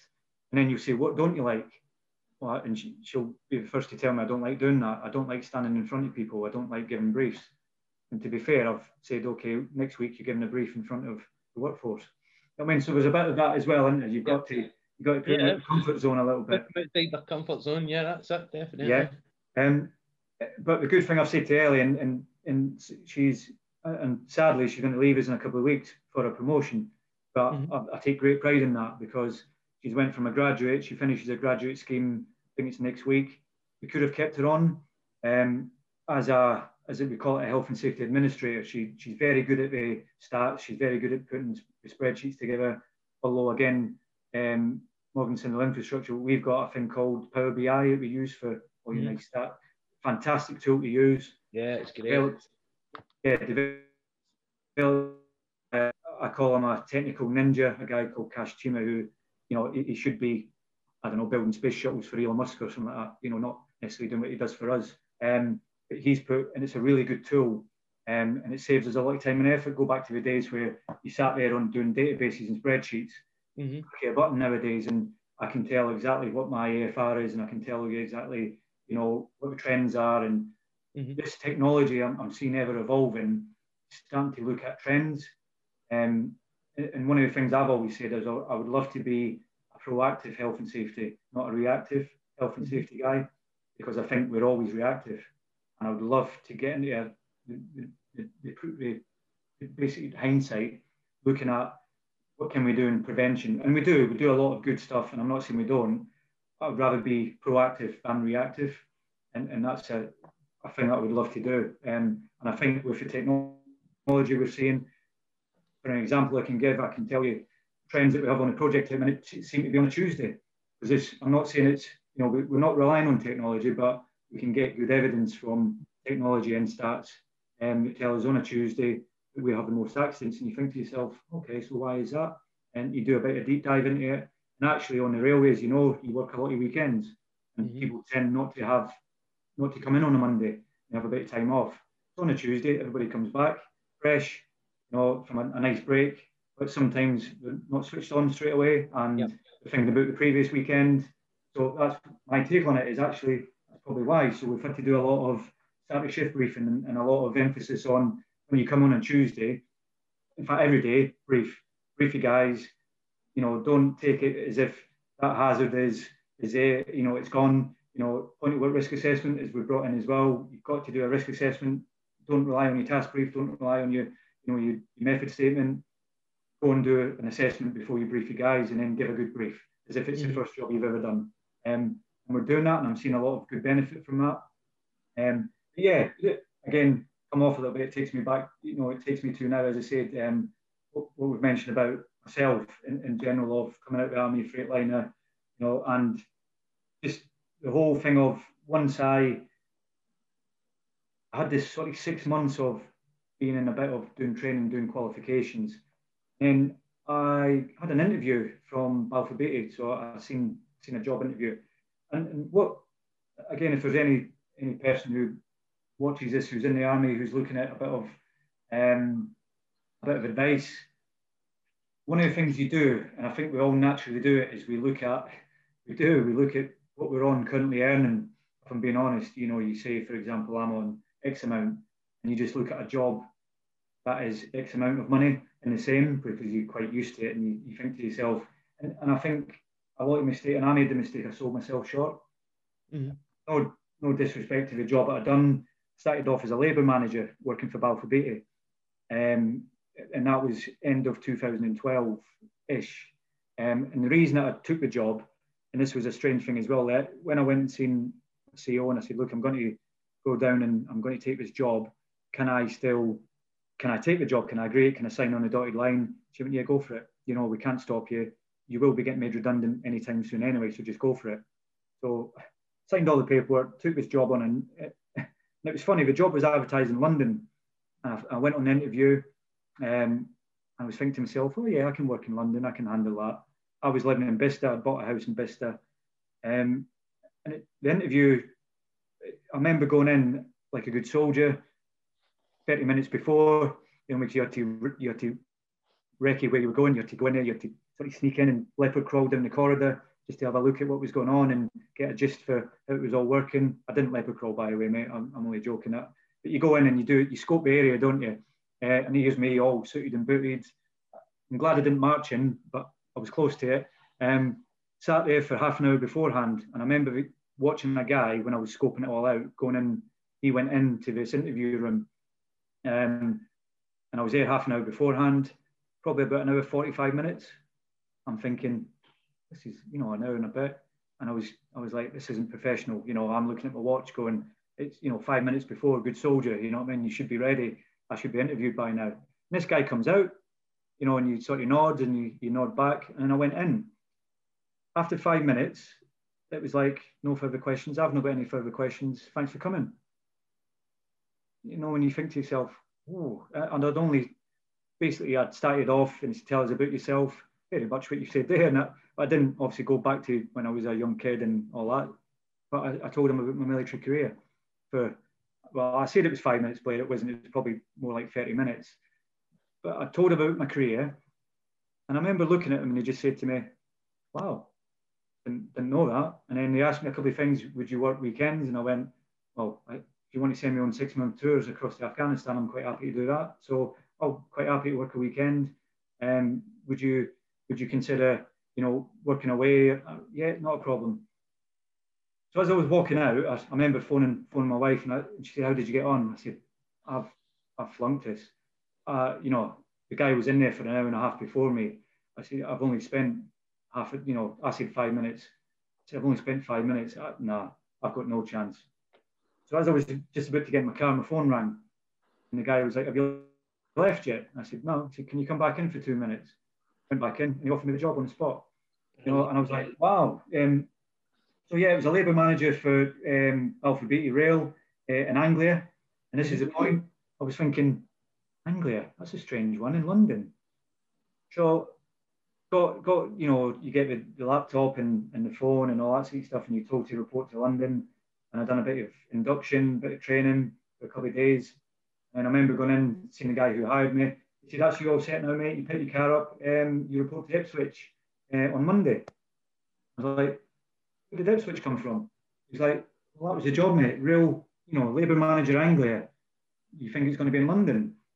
I was like, "Oh, the post or the job spec said London." He went, "Yeah, but I'm based in London, mate. You're not. You're up in Ipswich." I was like, "Okay." Then I had the, the thing of just took a job and I've just accepted it, and I'm, I'm on my way now to, you know, starting on Monday, I had to drive to Anglia, to Ipswich uh, from Bicester, which I don't know if anybody's done that route. Uh, it was basically down the M40, M25, and onto the horrible, horrible thing called the A12, mm-hmm. uh, up to Colchester, up to Ipswich. I had to leave, done a bit of a, a combat assessment, shall we say, and I had to leave at like five o'clock in the morning um, to beat the traffic, especially on the M25. And I didn't leave realistically until about five, six o'clock at night to then stop the traffic. All in all, I was doing 17, 18 hours. Um, looking at it now, again, if you look at fatigue policy, if you look at um, you know door-to-door policy, we have 14-hour door-to-door on the railway. Um, fatigue assessment, fatigue risk assessment, shall we say, I would have been off the scale. Um, mm at the time, again, a lesson learned, but you know, coming from a career in the army, you do as you're told and you just get on with it. Um, but at the same time, Alpha B realised that, they recognised that after a, certain couple of months and, and they, they offered me, you know, stay in a hotel, you know, every now and again. Um, at the same time, it, it was difficult because my partner, she was she was becoming a midwife, so she was going through training. So anyway, it was it, it was one of them where there's a little bit of boo boo, um, but at the same time, I, and the reason I say I joined as a labour manager, fantastic job though. And the mm-hmm. reason I say it was a fantastic job was I'm trying to find my feet because I've just spent 20 years in the military. I expected when I asked a guy to pick a shovel up, he would pick that shovel up and he would shovel that and he would dig that hole to the best of his ability in record time because I've told him to do it. Um, and my first day on site, when I told the guy to pick a shovel up and dig a hole, he told me to F off because he's not paid to dig a hole, he's a crane controller, and, and threw the shovel back at me. So that was my first realization that actually it's a different setup. And, and I thought to myself at the time, can I make him, you know, put ballast down his trousers and tell him to run up and down, you know, for 700 meters uh, until he fell over? Probably couldn't do that, so I had to accept that. So it was a bit of a, a bit of a learning curve on day one. Um, and then the second day, we had a, a renewal and I was labour manager. I didn't have any training. It was pretty much uh, one of the renewals managers sat me next to me and showed me for a day how the whole labour system operates and how you order staff. And I remember actually I got I got you know I got my head around it quite quickly. And then we had a big renewal. Um, I can't remember what job it was. It could have been Tottenham Hale. Um, so I joined on a Monday in the, the, the big core weekend, 52 hour block. Um, mm-hmm. thousand, I think it was about a thousand odd um, yards of plain line um, renewal. I didn't know much. I thought, yeah, happy days. Ordered, as I thought, I had ordered all the manpower. So we had core gangs, which were rostered. I had a rostering clerk who would do all the rostering, so I didn't have to worry about that. But I had to worry about the, the plant and the welfare and various other stuff and the labour. And you go into the system and you press a button and you speak to the labour suppliers that you use to say, I need X amount of men. And they say, yeah, not a problem, Dave, we'll supply it. And I press the button. My mistake was when it goes out to inquiry, you've got to then press another button to send it to order. And I didn't because nobody told me. So I'd left all these, you know, you're talking about maybe 500 guys, um, mm-hmm. all in different jobs all around Anglia, um, you know, to basically say, you know, I'm on inquiry. And, and these guys, I'll look back on it. Did they use it as to my to their advantage? And I'll come on to that why in a second, or did they just think we, we don't need them? I don't know. But I remember going home on a Friday. I was quite chuffed that I'd, you know, came into this role and I'd met a couple of guys and I think to myself, yeah, I can I can work here. It's a, a decent a decent little gig this. And they said, oh, you're on call this weekend. Said, okay, I'll do that, not a problem. Friday night, I was thinking to myself, I'm on call, so I'll get myself to bed early just in case. I don't know what this on call means, but I'm sure it's nothing. And, and I remember watching a, a film at 10 o'clock at night. I thought, yeah, I'll go to bed now. Into bed, half past 10, phone rings. I'm thinking, oh, I wonder who this is. And there was one of the site managers. And I had five minutes of verbal abuse. Where's my staff? Where's this? Where's that? We've got nothing on site. I've got four guys. I'm cutting out in a minute, blah, blah, blah, blah. And I was like, it's all ordered, mate. Not a problem. You know, it, it's, it's done. He says, right, said, you know, have a look, phone phone the supplier. So I phoned this, this, this guy who really good mates with now, phoned him and said, where's your guys? You know, I need a cost plus 10 on this, you know, kicking off at 23.59. You haven't ordered any staff, mate. I was like, what? Said, you haven't ordered any staff? Ah, and I, I was ranting. I was like, ah, I tell you, mate, I've got the evidence here. He went, has it got an E next to it or has it got an O? I was like, yeah, it's got an E. Why? You've not ordered them. I haven't ordered them. So we went, my first job, setting the standard as a labour manager. And that weekend, I didn't order any staff. Um, major rail renewal, they'd already cut the track out. So they'd already made that, that sort of disc cutter or that burner had came out. I managed to order the burners, which was good. Uh, and that wasn't too bad. But um, burners came out. I'd burned the track. We'd started to panel out because the site manager, being the site manager, thought I haven't got staff, but I can cope with the five guys that I've got on site with the machines. And I was like, oh my God. So this guy I spoke to said, look, I can get you blokes, you know, but you need to give me a bit of time. And I spent probably that whole weekend planning the resource and getting resource to site. And, mm. and I was going, and, and I think the reason I said did they play to their advantage because the conversations that I was having was Dave, if you want these guys on site, you can't just do a one single shift, mate. You're going to have to pay them two shifts to come. That type scenario, and I was like, uh, okay, just do it. Just send them. I've got to get this job done. And I remember it was a chaos. I had maybe three hours kept. And, and when you're on call, uh, when you were doing the labour manager role, we were also, um, I was in Anglia, we had Tonbridge and we had Eastleigh. Um, I wasn't really responsible for the labour at Tonbridge and Eastleigh, but you were on call. So any issues that you had with labour, Tonbridge had a, a, massive meltdown that weekend as well, uh, and their labour manager had forgot to order staff, and Eastleigh uh, went through a very similar situation, not necessarily with the ordering of the staff, but just staff didn't show up. Um, mm-hmm. So I spent my first on-call weekend, probably I, I would have got about three hours kept. Jeez. Oh. Shall I say? Um, I didn't bat an eyelid. Yeah, I thought I thought I hadn't passed the job. I remember driving in on Monday um, and my phone was going, but I was thinking, well, I can't answer the phone because I'm driving, you know. Um, so I'm driving along and I went to Colchester first because I wanted to say thanks to the, the labour manager who was helping me out with the, the, manpower. Walked into the office, they were like, you need to ring work, mate. I said, why, what's up? He said, we think you've canned it. I said, no, no, I'm, I'm all right, I'll go in a minute, I just need to say thanks. But so I rang, know, like, where, where are you? Where are you? Really concerned. I said, I'm coming in a minute, I'll be, I'll be in, I'll just you know, nipping in to say my thanks, give my thanks. Oh, that's all right then. That's all right. We thought you'd you'd binned it after the weekend. So I came into the office, and it, and it all became apparent where it, my the guy who I took over from lasted two months. He was ex-military, ex-RAF. No, I'm not going to say anything about RAF and army.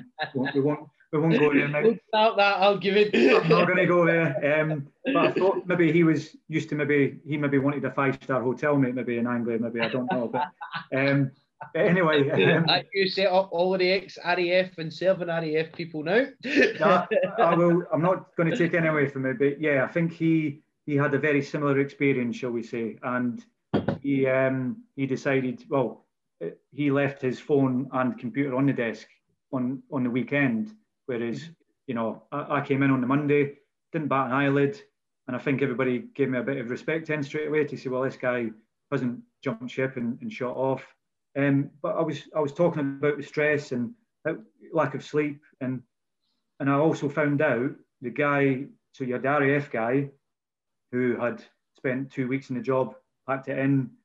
The guy who he took over from um, had a heart attack. Uh, he was working on a job for two years. He stated that he had a heart attack because of the stress of the job. So I'm starting to think yeah. to myself now, wow, this is something that obviously we're not going to tell you when the interview you. But by the way, Dave, you know, guy quit two weeks ago because of the job and all that sort of stuff. But it gets you thinking then of how far we've came as well, though, with with well-being, um, stress yeah. management, as I said, and, and fatigue. Uh, and again, I'll go to um, present company who I'm with, you know, with Morgan Sindall, um, especially, you know, I work for the rail department with Morgan's, and we've got um, someone who I hold in very high regard with regards to how she um, develops her well-being, and, and she's she's been a bit a conduit to mental health, um, mm-hmm. and yeah, the stuff that she's done that I've seen Bill Bo witnessing in, in the last two years, I think she's you know she's fantastic on on well-being and mental health.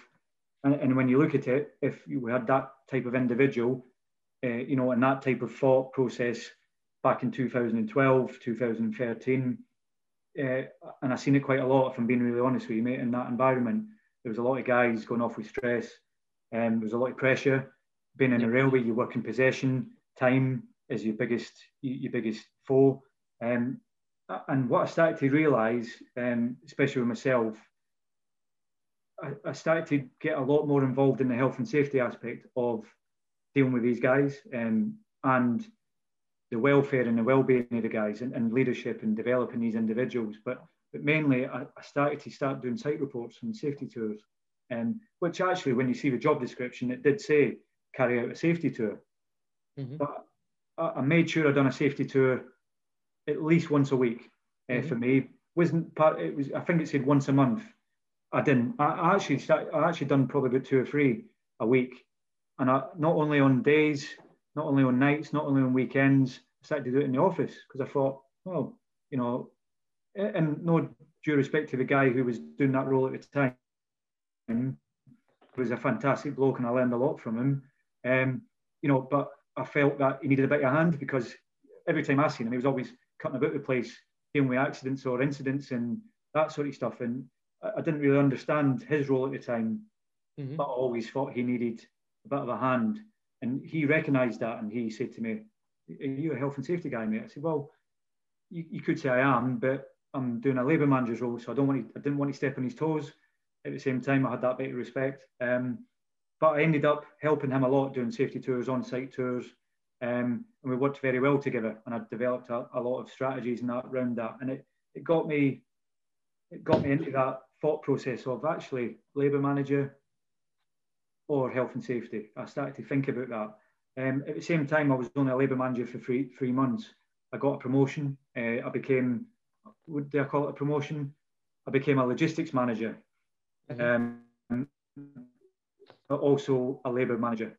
Um, because the guy who was in control of the depot, in control of rail renewals in Anglia, he said to me, one day he just sat me down. And remember what I said to you about knowing you people? He was very good at that. He'd come in, tell me about, about yourself. I told him the stories about rail and, and the army. He said, You're wasted in that role, mate. You're wasted in being a labour manager role. And he's seen that potential. He actually mentioned a thing called the PC manager. And I was thinking to myself at the time, PC, it must be politically correct. Some, and I, and I thought to myself, he doesn't know me then, really, if I'm being honest. But um, I thought to myself, okay, I'll, I'll take what you're saying, but yeah, I'm, you know, I'm happy. But he said, I am going to put you in logistics as well. So not only can you do labour, um, I also want you to do the logistics. I also want you to do plant. I also want you to do welding. And actually, while you're at it, can you do the, the depot thing as well? Uh, and the health and safety guys leaving us soon. Would you mind just helping out because you've been doing that anyway? Um, and I said, yes. I said, yeah, no problem. Of lesson learned. I, there was no discussions on um, wage rises or anything like that. I just done it because, again, military told, do it, crack on. You know, there's no, you're doing it for the benefit of, because your boss is telling you, I need, I need a hand or I need this. Um, so yeah, I, I ended up doing a range of different things, logistics, um, health and safety, um, and the labour. Uh, so pretty much got involved in, in my understanding from going from not I, knew a lot about renewals if I'm being honest with you, you know, because in the army I built tracks in Kosovo. We used to do training down in um, all the all the the sort of the only training we could get because we couldn't go on network rail infrastructure um, was all the preserved railways. Yeah. So we used to do a lot of renewals down there, and I can drive a steam locomotive because that was part of your thing. Is if you come along and, and renew my track for me, we'll allow you training to drive a steam loco. Um, and all the buffies, I'll be honest with you, and you know, we had a lot of train spotters in that squadron. Um, mm-hmm. Personally, I wasn't a train spotter.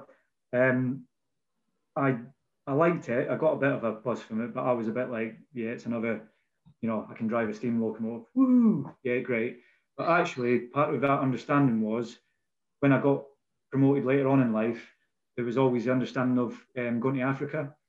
If there was any humanitarian aid, any any, mm-hmm. if you look at Rwanda and stuff, um, certain atrocities, you know, things that have happened in the past, there was an exercise to get us trained up to drive steam locomotives just in case of Africa or I think Russia possibly was mentioned as well. Yeah. Um, the fact that they still had steam locomotives in operation. So military railmen, get yourself across here, jump on the infrastructure and start driving your steam locomotives. So that was part of it.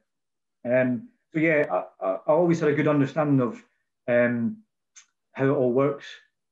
But as I, as I said, you, you've got to learn the job, haven't you? You know, you've got to ask people, you've got to hang around with the supervisors, the trackmen. Um, I was even hanging about with site access, and I always used to ask, and always used to. I was really interested in what makes everything all come together.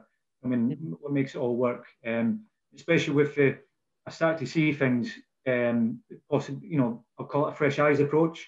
You know, a guy coming into an establishment, um, with my experience, I would then look at fatigue management would be one of the big things. I was doing Roston and I was thinking to myself, we're just we're paying these guys and these guys are doing 79 hours a week. I then spoke to the guys who were doing the Roston saying, is there something I can put in place that would stop them at a certain amount of time because legally we can only work a certain amount of time. Great idea. So we then produced a fatigue management system into the Roston. So if you try to roster and drag a guy in to do a shift, it wouldn't allow you if he's done his hours. And also it wouldn't allow you if he's done his, he hadn't done his 12 hour rest in between. Yeah. Um, so there was little things like that I started to bring in. Um, there was, you know, from a, again, safety, I, I became this guy who realistically ran a lot of stuff. Um, and, and round about, I would say 2000 and, it was about 2014, I actually went for an interview with Balfour Beatty um, in, an, in an enhancements role as a safety manager. And mm-hmm. I got mm-hmm. interviewed internally. It was a bit of, well, you shouldn't be doing it, but we'll we'll give you an interview. And I don't know, uh, well, they said to me at the time, I put it as for me, I didn't get the job. Mm-hmm. He said I wasn't qualified enough. And, mm-hmm. and I, mm-hmm. I, remember thinking to myself, wow, that's a bit of a kick in the, the backside. I, also think it was due to, I, remember the head of safety was doing an interview. And one of his opening questions was, and I think it didn't help me, mate, and I think that's probably why I didn't get the job he said to me, "You're a health and safety guy on site. I'm working on site, and I've not got my I've not got my hat on. I forgot it. I've not got my glasses, and I've not got my gloves. What are you going to do about it?" And I said, "Can you just tell me what your job role is again?" He said, "I'm head of safety for Beatty Renewals." I said, "Okay, so if you ever walked onto a, a work site without your hat and your glasses and your gloves, I'd be embarrassed if I was you." You know what I mean? I said, "You're head of safety. I would be." seriously considering not working for you, if I'm being honest. And if that's the question you're asking me, I don't know if I want to work for you in the first place. However, I'll understand that you're my boss and blah blah blah, and I didn't know, you know, all that stuff. And the guy who was next to him, I think he was the new enhancements PM. He spat his tea out, and he actually said that's one of the best answers I've ever heard on these interviews. And I thought, oh, I'm starting to get a bit confident. You know, I was like, oh, I'm, you know, getting a good impression here. The next thing he said to me was his next question, and I remember him looking at his notes and he turned his book over and he went, Okay, can you tell me section five, paragraph 17 of the Health and Safety at Work Act, what what does it what is it? And I was like, excuse me, you know, and he said, you know, tell me section five, chapter 17, what is it? What, what's your take on that? And I was like, I don't know. So if I'm being really honest with you, I, I haven't got a clue. And he said, Well, I'll tell you what it is. He said, It's this. But as he was telling me, it wasn't eye to eye. He was like reading from his book. And I was like, and I, I, I, thought I'm in the wrong I'm in the wrong interview here, and I said that to him. And maybe, as I said, it's I, I said I wasn't qualified enough. I think it was the defining moment was I said you're after the wrong guy. If if I can quote chapter and verse from the Health and Safety at Work Act, um, then you know I you know if that's who you're after, you're after the wrong guy. And I said personally, I think being a health and safety manager on site isn't about quoting paragraph and verse of the Health and Safety at Work Act. It's about mentoring people, it's about coaching people, raising awareness, it's about engaging, it's about and I went, you know, I had a bit of a a bit of a rant of what my take on being a health and safety practitioner is. And um, yeah, I think that was a defining moment where I thought I had a bit of confidence. Now it wasn't going that well. Um, and yeah, they, they, responded back saying I wasn't qualified enough, shall I say. Um, in a way, I took that, I wouldn't say I took it to heart, but I took it as a lesson learned. Mm-hmm. Um, and the reason I say that, I did have all my NEBOSH, as I say to you, certificates coming out my eyeballs. Um, but I I was nothing to do with IOSH at the time. Um, I hadn't looked at IEMA, I hadn't looked at anything like that. Um, and that's one of the things he quoted. You haven't got, you know, IOSH, you haven't got IEMA. Um, and they spoke about this NEBOSH diploma. And I thought to myself, okay, that's a fair one. So as you would do, you look at it and you think, well, that's my career progression. I want to be a health and safety guy. I want to work in the railway as a, as a health and safety guy. So I had to do it to an extent. Um, and what I've learned with IOSH is fantastic. Um, you know, you, when you're doing CPD, I'm, I'm, now doing IPD. I've sat on it, and you've probably seen my message. I've got a good, well, say a good mentor. She'll, she will kick my backside if I don't get it done uh, by Easter. Um, but I think it's really important, and, and the reason I say it's really important is one, when I talk about interviews that we've had, and people will look at that. People and, and clients nowadays, it's really important now, especially when we do bids and especially when we look at um, work winning. Uh, the clients are more and more asking for chartered membership of IOSH for your safety professional, um, IEMA, and various other, com- they call it competence, shall we say. Um, so to me, it is really important now. And, and I will admit, I probably six, seven years ago, I thought it means nothing to me. It's just another tick in the box. But it's not just about that. It is about reflection and personal development. And I've always yep. found um, especially, and I love it as well, um, networking. So, you know, Metropolitan branch in London, I've, I've put on a couple of things. Branches, yeah. isn't it? Yeah, I've visited them a few yeah. times when I've been working in London. I've, I've met people that work for ITV and Netflix, uh, mm-hmm. and it makes you want to go and join Netflix, the stories that they tell you, because you can go and travel the world and do all these stunts and stuff in ITV. And it's amazing that, you know, you you're in this little bubble it's a good awareness of what does go on generally within health and safety. And I think that's the best thing about IOSH and you met branch meetings and stuff. Mm-hmm. And I also took a tour. I took them to King's Cross, where you know, and we had an IOSH event, and it gave them, a, you know, a big eye opener. Um, and it's something that I will do in future. To COVID, we'll come on to COVID in a bit. What's stopping us doing online like we're doing now? I can take you on a Teams, put my iPad or a, a GoPro on, and, and go and do a live safety tour of, of King's Cross. You know, I do it now with Network Rail. I, I, go every week because I don't want people coming to site. I put, uh, you know, one of the guys, he had a golf trolley and he put an iPad, fixed an iPad to the golf trolley and carried it around with him. You know I mean? To an extent, I thought that was a bit, you know, it was a good idea, a good bit of innovation, but I'm more GoPro or some live link, you know, to wear on the helmet or just carry an iPad around. And I've mm-hmm. seen quite good success from that, you know, and um, I'll come on to as well some of the things I've brought in in PC and um, with using CCTV to an advantage to an extent. Um, yeah, so you know, promotion through um, through Balfour Beatty, I became his logistics manager, and as I said in the back of his mind, we are talking about PC. And I also remember I went for a job interview with Balfour's, didn't get it. Um, went back to doing labour manager, the, the commute was proper, proper killing me. Um, there was also a thing called RT24, and we, we lost out. RT24 and Colas came in um, mm-hmm. to take over in Anglia, and it probably gave me the decision. Although, to be fair to Colas, they were more than willing to, to help me and with the commute and various other stuff. I just found it as a bit of an opportunity to, to branch away and actually to, to develop my career as a health and safety professional practitioner, whatever you want to call it. Um, and just for the record, me, I call myself a health and safety practitioner. You know, that's yeah. that's what I say. Just to, and we'll come on to that in a, in a bit as well. But um, so yeah, I, I, I, went that side, um, and ever since I've not looked back really. Um, apart from, as we, we will mention it, I, I took a, a short break to try and get into electrification overhead line. Um, mm-hmm. And then my old boss rang me up and said, Remember that conversation we had when you left Balfours and you didn't want to join Colas and you didn't want to troop you over? Do you want to come back and work for Balfours as the PC manager? And I, honestly, I still, till the day I, I tipped up to have the, the sort of chat and interview, um, I still thought it was to do with political correctness or some HR type thing. And I, and I didn't really do much research into it. I thought, and then when I got there, it wasn't really an interview. It was, you're the guy for the job. We want you to come and work for us. And, and I was like, okay, yeah, i am I'm, I'm happy. Let's discuss. I was thinking at the time, PC, PC, what's this PC? And then they mentioned it, principal contractor. I was like, hmm, I know what that is. Principal contractor manager. So it was one of them that you take the leap of faith. Yeah. Yeah.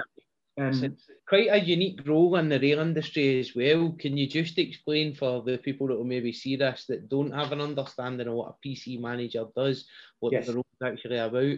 So it, it's so if, if, we take CDM um, and we go back prior to 2015, there was a um, role called the CDM coordinator. Mm-hmm. after after CDM, um, I went through a bit of a rethink and a, re, a refurbish. Um, in 2015. They got rid of that type of role and we had the role of the principal designer and principal contractor. Uh, mm-hmm. within the railway, might not be throughout construction, but definitely within the rail environment, one of the main or your tier one contractors are all principal contractors who work on the railway. When you have multiple contractors working within one project, you will mm-hmm. always have a lead principal contractor. Um, and on the days of the West Outer, um, there was a I was West Outer for Crossrail when I took the role on as principal contractor manager, and we had a, a guy in Carillion who was on the inner working as a principal contractor manager. Um, and at that time, it was thought of best practice Carillion were running this role. And the role of the principal contractor manager basically is assurance for the CDM as a principal contractor. And then it, you know, there's fundamentals to being a principal contractor um, access arrangements and, and having access to the railway infrastructure, which you can split down into making sure that people get access, making sure that they're safe, got welfare, uh, welfare provisions, um, you know, various other stuff, security, know, make sure that nobody can get into the infrastructure. There's also, um, when, when I talk about access, is integration of work. So if you think about it, it, it happens all the time. I had, I had 12 miles of railway and every time you would have a meeting with five or six major contractors, it's guaranteed 100% everyone wanted to work in the same area. Yeah, apart from the odd couple. So you had to then integrate the works with each other. So that was having integration meetings, then basically go through a system where everybody knew what everybody else was doing. Mm-hmm. Um, so, so that was a major part of it. Um, that's not technically health and safety, is it? That's real possessions, that's looking at integration, um, the key to that, and, and, one of my things I was very strong on was in the health and safety element of it, was the assurance. Yeah. So I employed PC site managers, as we called them, um, to go out, guys who were actually site managers who had done electrification or track renewals or any discipline that we were doing on the project. Mm-hmm. I would get these guys to do your assurance. So they would be your guys who would go to the contractors doing the work and say, Can I please have a look at your task brief? and um, just make sure that you're doing the work as you're saying you're doing, they would stop yep. for any safety issues. They would raise close calls. They would encourage people to raise close calls. Um, but there was a lot of training that I had to go because my when I first took that job on, I told these guys to go out there and do what I wanted them to do, but we found that that safety conversation wasn't really happening. Mm-hmm. Um, so when I would go out on site, I would have the safety conversation, and actually people would always say to me, I love when you have a, a, chat with me because I walk away feeling feeling like empowered. I can do stuff, but also I walk away knowing what I've done wrong. Whereas your guys, as you call them at the time, just tell me and bollock me to an extent. And so I had to do a bit of training with that. Um, but also, PC manager wise, not just health and safety, because part of being a principal contractor is communication. That's key, you know, and your health and safety. Um, so making sure that every contractor, every person that walks through that front gate is well aware of site rules. Um, induction was is obviously massive then. You've got to produce a, a good induction pack to then induct everybody. You've got to monitor that. You've got to monitor qualifications. But on this job, it was slightly different because we call it a hub and spoke. So I had Balfour Beatty, Vinci, um, Telent. There was many, many tier one contractors working under this project. Um, so I, I, became a principal contractor manager in this hub and spoke model. So you were more aligned to Network Rail than you were for Balfour Beatty yourself. So we had to treat Balfour Beatty, my own company, as a contractor. And we mm-hmm. called them nominated contractors. Um, so that was a bit strange because there's me, and, and if I've, you know, I've done the job now twice in major projects, and the, the thing I always say is you're most hated guy in your company. Um, and it is, unfortunately, and I say that in a jovial way. It's not because you, they see the benefit from it, but sometimes your own company see you as, and I have had to do it. I'm unfortunate I've had to stop work sometimes because it's been totally unsafe. To then mm. have a have a you know a, a, good workshop, a good discussion with them how we're going to improve going forward, a bit like an improvement notice as such. Um, mm-hmm. And it's not nice. It's not nice doing that to your own company, but we'll go on to why I think I'm quite successful in that role because of integrity to an extent, and you do the right thing. And the way I've always seen it is, doesn't matter if you're Carillion, Balfour Beatty, on that job, I treat you all as equals. Um, mm-hmm. and I think that's why the client liked it, and I was successful doing it, and still am successful doing it. Is that's that's how I take the role.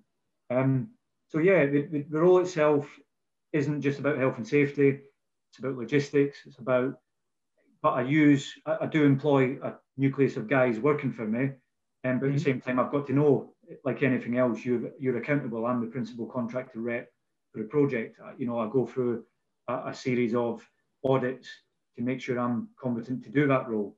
Um, and one of the things I'm really, really proud of is when I started to do the role, um, Carillion were doing it for nine months prior, and the, the role was quite new, hub and spoke. Mm-hmm. So there was this role of principal contractor manager. Um, and I started to bring in a lot of good stuff, let's be honest. Yeah, um, one of the first things I done, so Carillion would have four or five different signing in points. Mm-hmm. Uh, and guys, guys had to drive six miles to go and sign in, to then drive six miles to another station to. And I thought, and the same again at the end of the shift to sign out.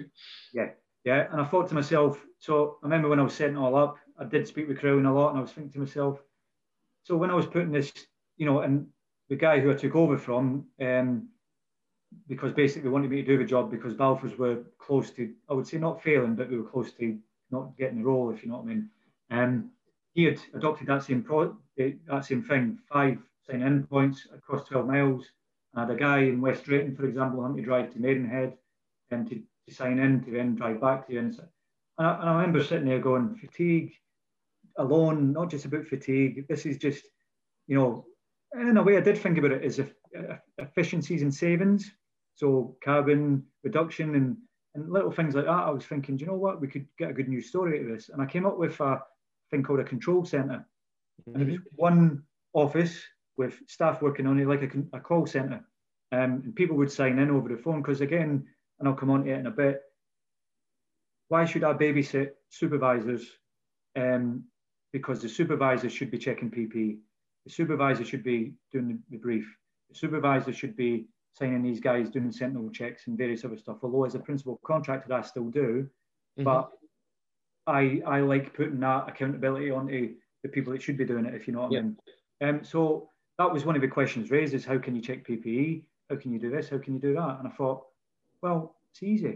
You know what I mean? That's the supervisor. That's his role. You know, and and when so when you speak to the individuals and that, when you speak to the companies, um, they loved it. They loved signing in from the station because they knew that they didn't have to drive six miles, you know, as a workforce. And some of them, bizarrely enough, were driving in their own individual vehicles. So you had, mm-hmm. you know, sometimes 12 cars driving up and then driving back. It was just, it, it, was madness. Um, so I developed a control centre. And then that did that grew arms and legs because we ended up having an incident response centre. That, you know, so when you know yourself in the rail industry, um, site access SCO um, for Network Rail, you have to have a strong link with these guys. Um. So when you report incidents, you've got to get on the phone. And we found a really good, brilliant way of interacting with SCO, um, with mm-hmm. incident reporting and various other stuff. And I found a quick way of issuing what we call flash alerts. So within five minutes, you would get a phone call. You know, we've had an incident. Probably about 20 minutes after that, um, a lot of people knew that we'd had an incident. And the reason I'd done that, and I thought was because we're covering 12 miles, we could have various the same work activities happening uh, yeah. mileage. Yeah. And if somebody has an incident working on a ladder, for example, although we ban ladders, um, if somebody's got say working on an incident and they've had an incident with a ladder, somebody else could be working on a ladder on that same shift somewhere else. Mm-hmm. And we started to see that happen straight away as well as people knew about it straight away and actually people would take the ladder down and go and get um, you know someone else to go and work with. So mm-hmm. there's a lot of good practice on that. Um, the close calls that we were putting in, positive interventions as we call them, whatever it, whatever you want to call them. Um, we we went from on average 100 a month to 400, 500 a month with mm-hmm. the PC, with the site managers. Again, you could argue that we were taking away that from the contractors working on the job, but at the same time, I put it back to the contractors as a challenge. I said, well, if I'm going to, it's a bit like Alex Ferguson, you know, if, if you're going to score two goals, we will score four goals type analogy. Mm-hmm. That's what I used to say to them. I'm going to raise close calls because I need to, because it, it, helps us, you know, with plan. it helps us get that trend, it helps us to be that reactive part of the health and safety as a principal contractor. If I'm going to raise 20, what are you going to do about it? And they would, you know, it didn't, it wasn't a numbers game, Blair. That's not what I'm saying. It didn't turn into a numbers game. It turned into a taking ownership. And mm-hmm. what I started to do is I started to see close calls that my guys were putting in get to zero, and I job done. That's what I wanted. I wanted the workforce to raise the close calls, not me, not the principal contractor team. So I, I seen that as a good win.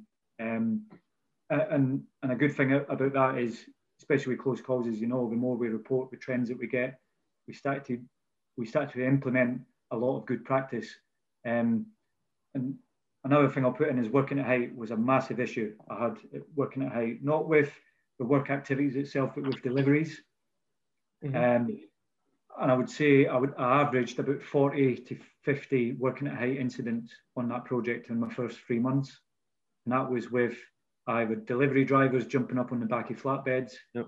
um, RRV operate, you know, deliveries jumping on the back and jumping up there. Um, and especially when you're on track and off tracking machines, there was a lot of issues with trailers, people jumping on there as well. Um, so what I've done, and again, a bit, maybe a bit of innovation, just a thought process. I needed security anyway on on access points and various other stuff. So I, I spoke to um, a supplier and I said, with this CCTV, could I um, log into it myself and just have a, a look, you know, mm-hmm. on the CCTV, especially at the access points. And, he, and we set up a system where you can you can log in. And again, I go to the control center. We employed, uh, you know, a site manager to observe CCTV on his shift. Uh, and the reason I said that is I, I, I, can't have, you know, we had sometimes 20, 30 work groups out at the same time. And you mm-hmm. can't have one guy driving up and down checking everybody. Um, so I had two guys, one guy in the control center and, and, one guy on the phone, on the radio. If he seen someone, he could quickly, a bit like rapid rapid reaction, off you go because you need to go and intervene. Because I'm, but at the same time, because we had a booking in system, we could phone the guy as he's just about to climb on top of that trailer, phone the guy and say, "Excuse me, mate, can you don't do it? We're watching you. Can you step? Don't jump on that trailer. You've not got. You need to put your fall arrest system up." You could see him would get a thumbs up, completely follow his system out, whether it's whatever he had on, and go and, and go and do it. And, and part of doing it that way, we went from, as I said, 40 to 50 working at height. You know, bearing, bearing in mind these are incidents, so you've got to do investigations, you've got to look at lessons learned and various other stuff. We went from 40 to 50 to one a month mm-hmm. if you were lucky. Um, to me, that's that's brilliant. That's that reaction I keep saying to you, that lesson learned, and how you can try and use a bit of technology at the same time to manage because it can be everywhere. Um, and we talk about challenges, you know, from a health and safety perspective, um, people, you know, I wouldn't say it's a challenge. I, I think you know, if we look at the vast amount of incidents, two things I would look at is the behaviours of people and the planning. But we'll, mm-hmm. again, I'll come on to that no doubt when you ask me um, about your challenges. That's that's one of the things I sort of gave it away. Um, but yeah, so the PC, I think I'm hoping I've explained the sort of role of principal contractor. Um, a lot is to do with assurance, and there is a lot of assurance that goes on there. There is also the responsibility of being a principal contractor on the railway. Um, my, as I've said to you quite near the start, one of the things that I've not really grasped yet is the role of a principal designer, mm-hmm. where they sit with PC. You do look at CDM regs, and CDM regs tells you that you should be having regular meetings with principal designers, and mm-hmm. you should be, you know, hold, not holding them to account, but you should be, you know, and vice versa, and, and the client. I do feel that client-wise, we brilliant. You know, the relationships we have with Network Rail, with London Underground, uh, and a PC role is fantastic. Relationship between PC and PD, I think there's still work to do on that. I think I think there is a bit of work to do on that, and I'm trying my best in this role now to um, try and get that relationship a bit stronger. Um, on the King's Cross remodeling job I'm on now, um, the role of PD is done by the client, by Network Rail. Um, and I've seen a lot of progress, a lot of good progress. Um, and, and compare the principal contractor role that I'm on now to West Outer role, I've never really done anything called hazard transfer, so CDM hazard transfer mm-hmm. and stuff from the PD to the PC. I'm doing that now. Um, and, and, that's been an eye opener, you know, taking new structures that you're putting up and transferring that as a hazard onto a PC risk instead of a PD risk. Um, so we have come a long way. So I'm not saying there's, um, you know, there isn't a, it's not that the role is developing. I still think there's a lot to do, especially safety and design, um, mm-hmm. And especially pre grip. We call it grip three, grip five, on certain in certain jobs. I think if a PC gets more involved in the more of the or the safety or and I would say that in any any job, not necessarily on a PC role, safety wise, I want to see more safety people in these IDCs in in design meetings mm-hmm. um, with the designers to we might not have much input into it all, especially when you get a group of engineers together. It's it's fantastic listening sometimes, but sometimes you don't get a word in edgeways. But there's always that, and I've, I've done it a few times I've been in engineering IDCs and various other stuff, and I've asked something, and I'll give that back to one of my jobs that I've done with Telent. So if I come away from the PC thing anyway to one of the jobs that I've done because I left Balfour Beatty in that role um, because I wanted to gain a bit of experience. As I keep saying to you, Blair, I think myself, whether it's a good thing or a bad thing, I spend a couple of years on a job and I want to progress or I want to go and do something different because I don't want to stagnate. At the same time, maybe, maybe it's a bad thing. I don't know. I've still not, you know, nobody's told me it's good or bad. In every job that I do, you know, I seem to do okay. But that's, that's open to question, shall we say? Is it a good or is it a bad thing? But one of the things that I was lacking on was experience in the London Underground. Mm-hmm. Um, and I always thought to myself, I remember days in the army, I went and worked for seven, months with the Underground because there was a plan put in place if we had any issues, any mass casualty evacuation in London, we could have used underground as a military. And part of my role would have been to take the army guys and drive the underground trains up and down the stations. Um, that never came to anything. But I remember thinking to myself, I've always been keen to be an all-rounded health and safety practitioner in the rail industry. It's not just about working with Network Rail. It's looking at overground. It's looking at um, Docklands. It's looking at the underground. So I went and took a, a job with Telent. They were working on the underground they were installing media screens. Yeah. And that goes bizarrely away from doing renewals and OLE and mm-hmm. station development and piling and all this stuff that I'm, you know, really strong on to electrical install. Mm-hmm. And, and, the reason I say that is, and it's uh, again my my offering to an extent, when I say about being a subject matter expert to an extent, stick to what you know to an extent, but at the same time, let's try something different. Let's do something different because you need to expand, you know, expand your knowledge. You know, look at something that you're weak on.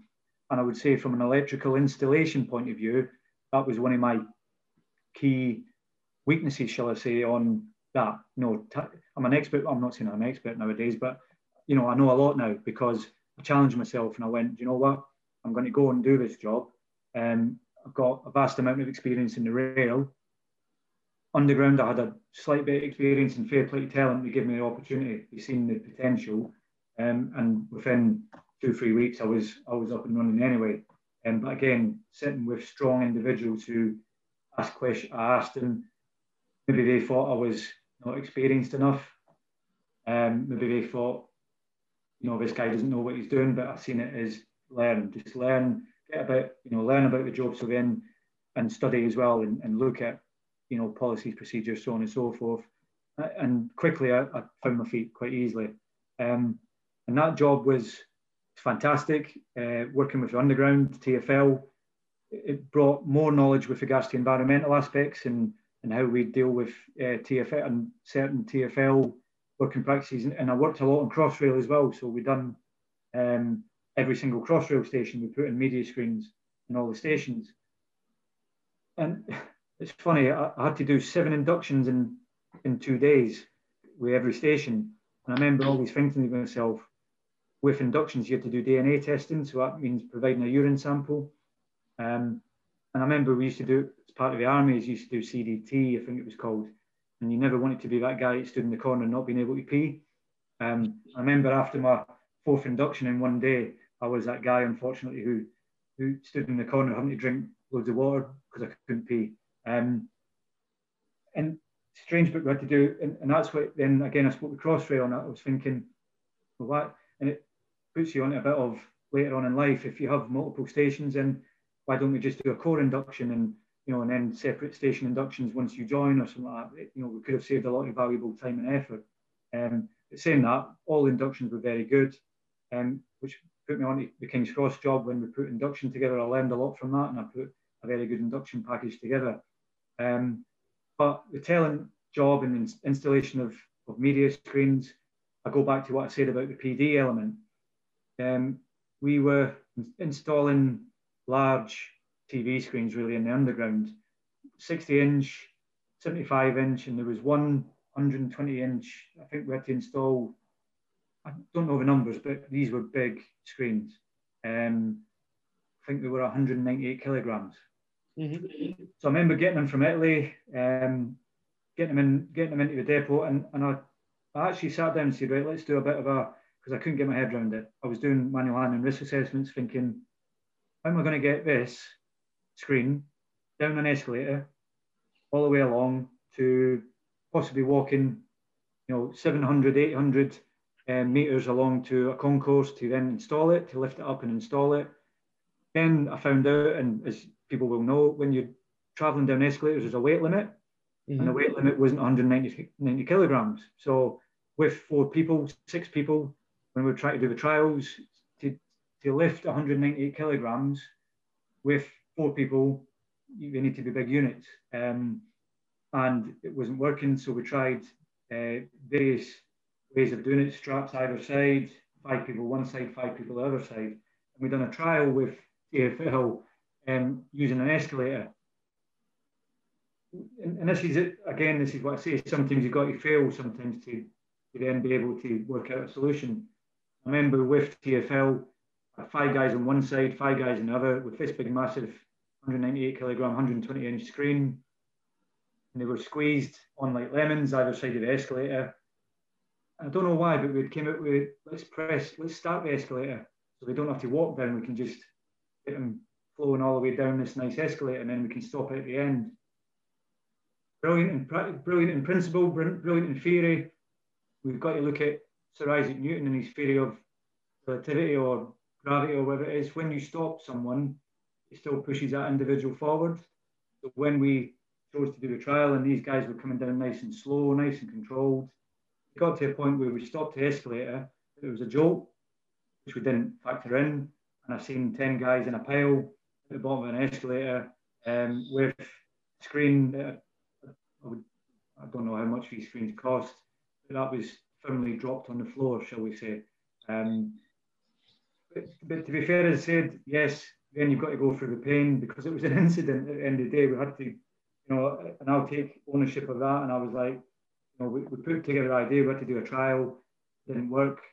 uh, my take on that was I, I, listened to certain people to an extent to, because you know they were the input into it, it never it never felt right. So sometimes you've got to go with your instinct at times. And we ended up, cut a long story short, we ended up saying, let's go back and design, let's go back and look at the design of it all. And, and I was involved in taking components out. So some of these batteries that we put, some of the, the that we put inside these screens, we managed to redesign. And it went from 198 kilograms to still quite heavy, but about 165.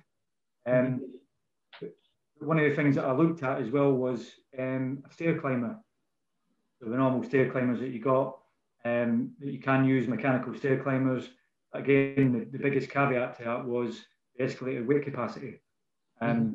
Again, we've done trials, and usually I found with product accept, acceptance within the railway and within TF and within the underground, I've seen sometimes two years it waits before you get anything accepted. Fair play to one of the senior construction managers within TFL. We pushed this and we got product acceptance in two weeks. Mm-hmm. Uh, and we still use it, and I, I, think we still use it nowadays. Of a, I can't remember it. It's a stair climber basically.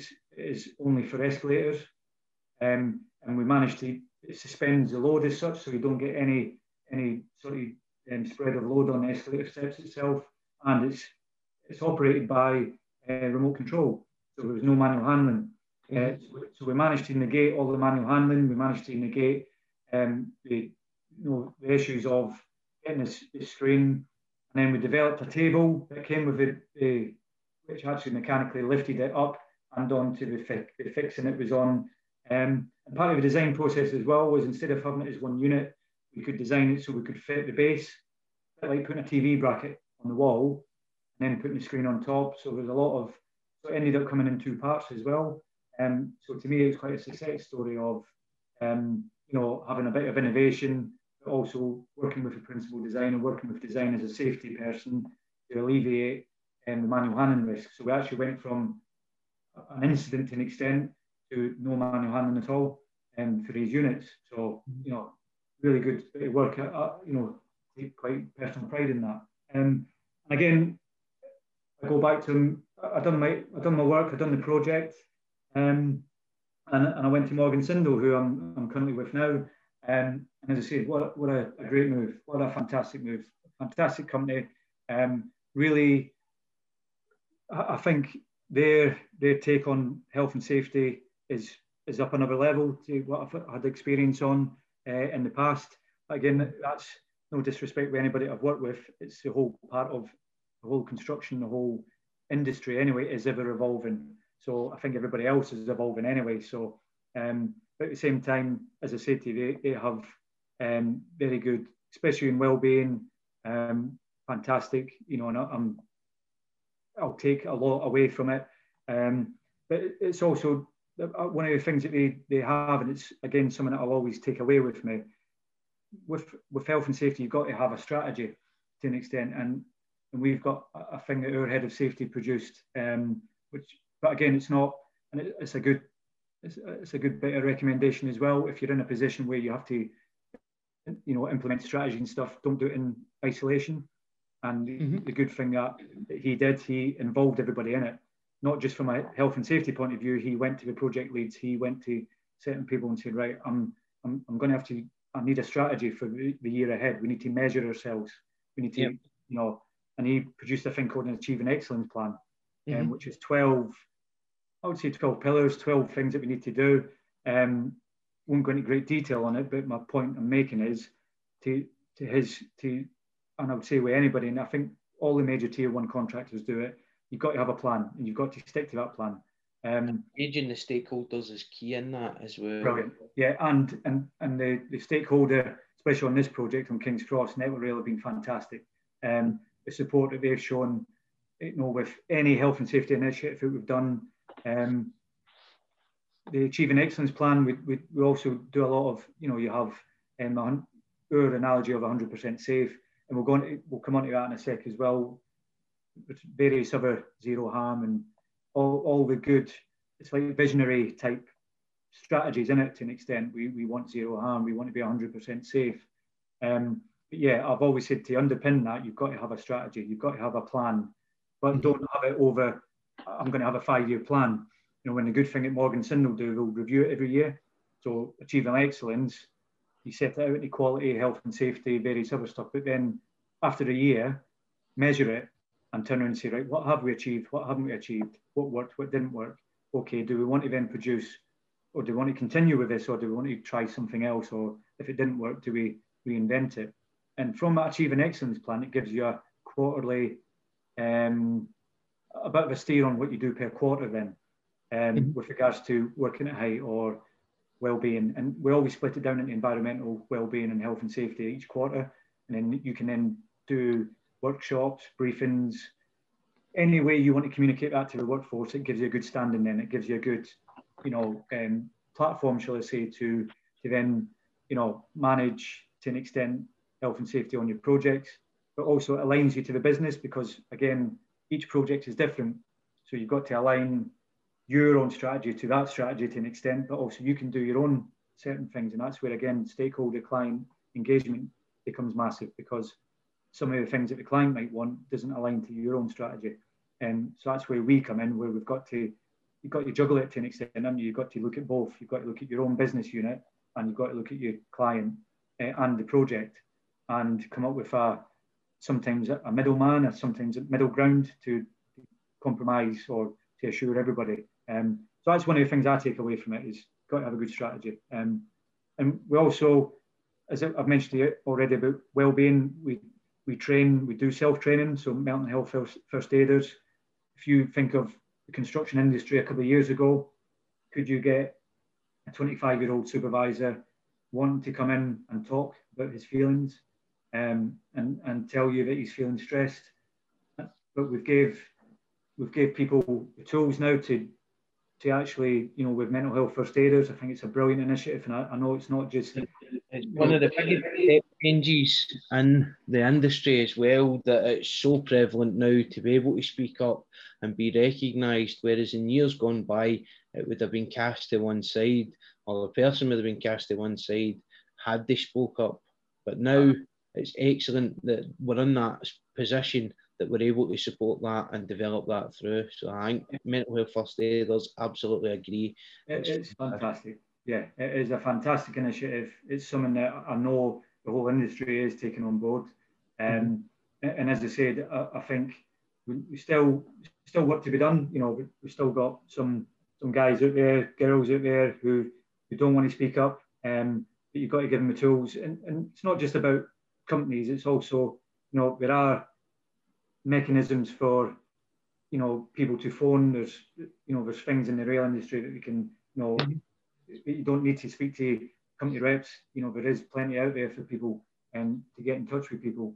Um, I've personally I've had I would say issues myself um, with regards to I, I wouldn't I, I, don't know if I'm PTSD. I, I, I would never say for me it was PTSD, but I know a lot of people that have suffered with PTSD and I've tried mm-hmm. to help out as much as I can. Um, I, I, do try my best to do a bit of fundraising. I, have done stuff in the past with um, a, a, guy called Andy Reid, um, who's a mm-hmm. triple amputee. Um, he's got a foundation called Standing Tall, uh, and mm-hmm. he does a lot of work with uh, Mawsons and the railway, and and he talks quite openly about it. Um, but I remember I was I was doing him more of a motivational speaker, and mm-hmm. but and you found that the more he spoke about his motiva- motivational speaker, he then started to suffer a bit more with PTSD because he started to remember it a lot. So mm-hmm. you got that thing. But yeah, I think PTSD is is massive, um, and it still is. I think I didn't suffer from PTSD. I'm I'm quite willing to share that experience.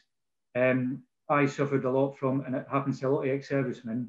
I was at, you call it institutionalized for 20 years. Mm-hmm. I was programmed. I was, you know, I was in this bubble, shall I say, um, where I got out of the army and nothing prepares you for getting out of the army into what we call Civvy Street. Um, and I lost my marriage from it. Um, not proud to say that, but I did. Um, I also suffered with depression quite a lot uh, in my first two years of working for Balfour Beatty. Did I mm-hmm. tell anybody about it? No. Yeah. And as I said to Blair, I, I took on three or four more roles. Mm-hmm. I think looking back, the reason I took on all these roles and this responsibility wasn't to get that, you know, recognition. It wasn't because it was ingrained into me in the army that I'd take on roles. It was to hide the fact that I was suffering. Mm-hmm. I just wanted, and I was working 19 hour days, mate. I was, I was always on the phone. I was always working. My, I didn't speak to family. I didn't speak to friends. They got really concerned about me. And my excuse was, I'm working, I'm busy. Mm-hmm.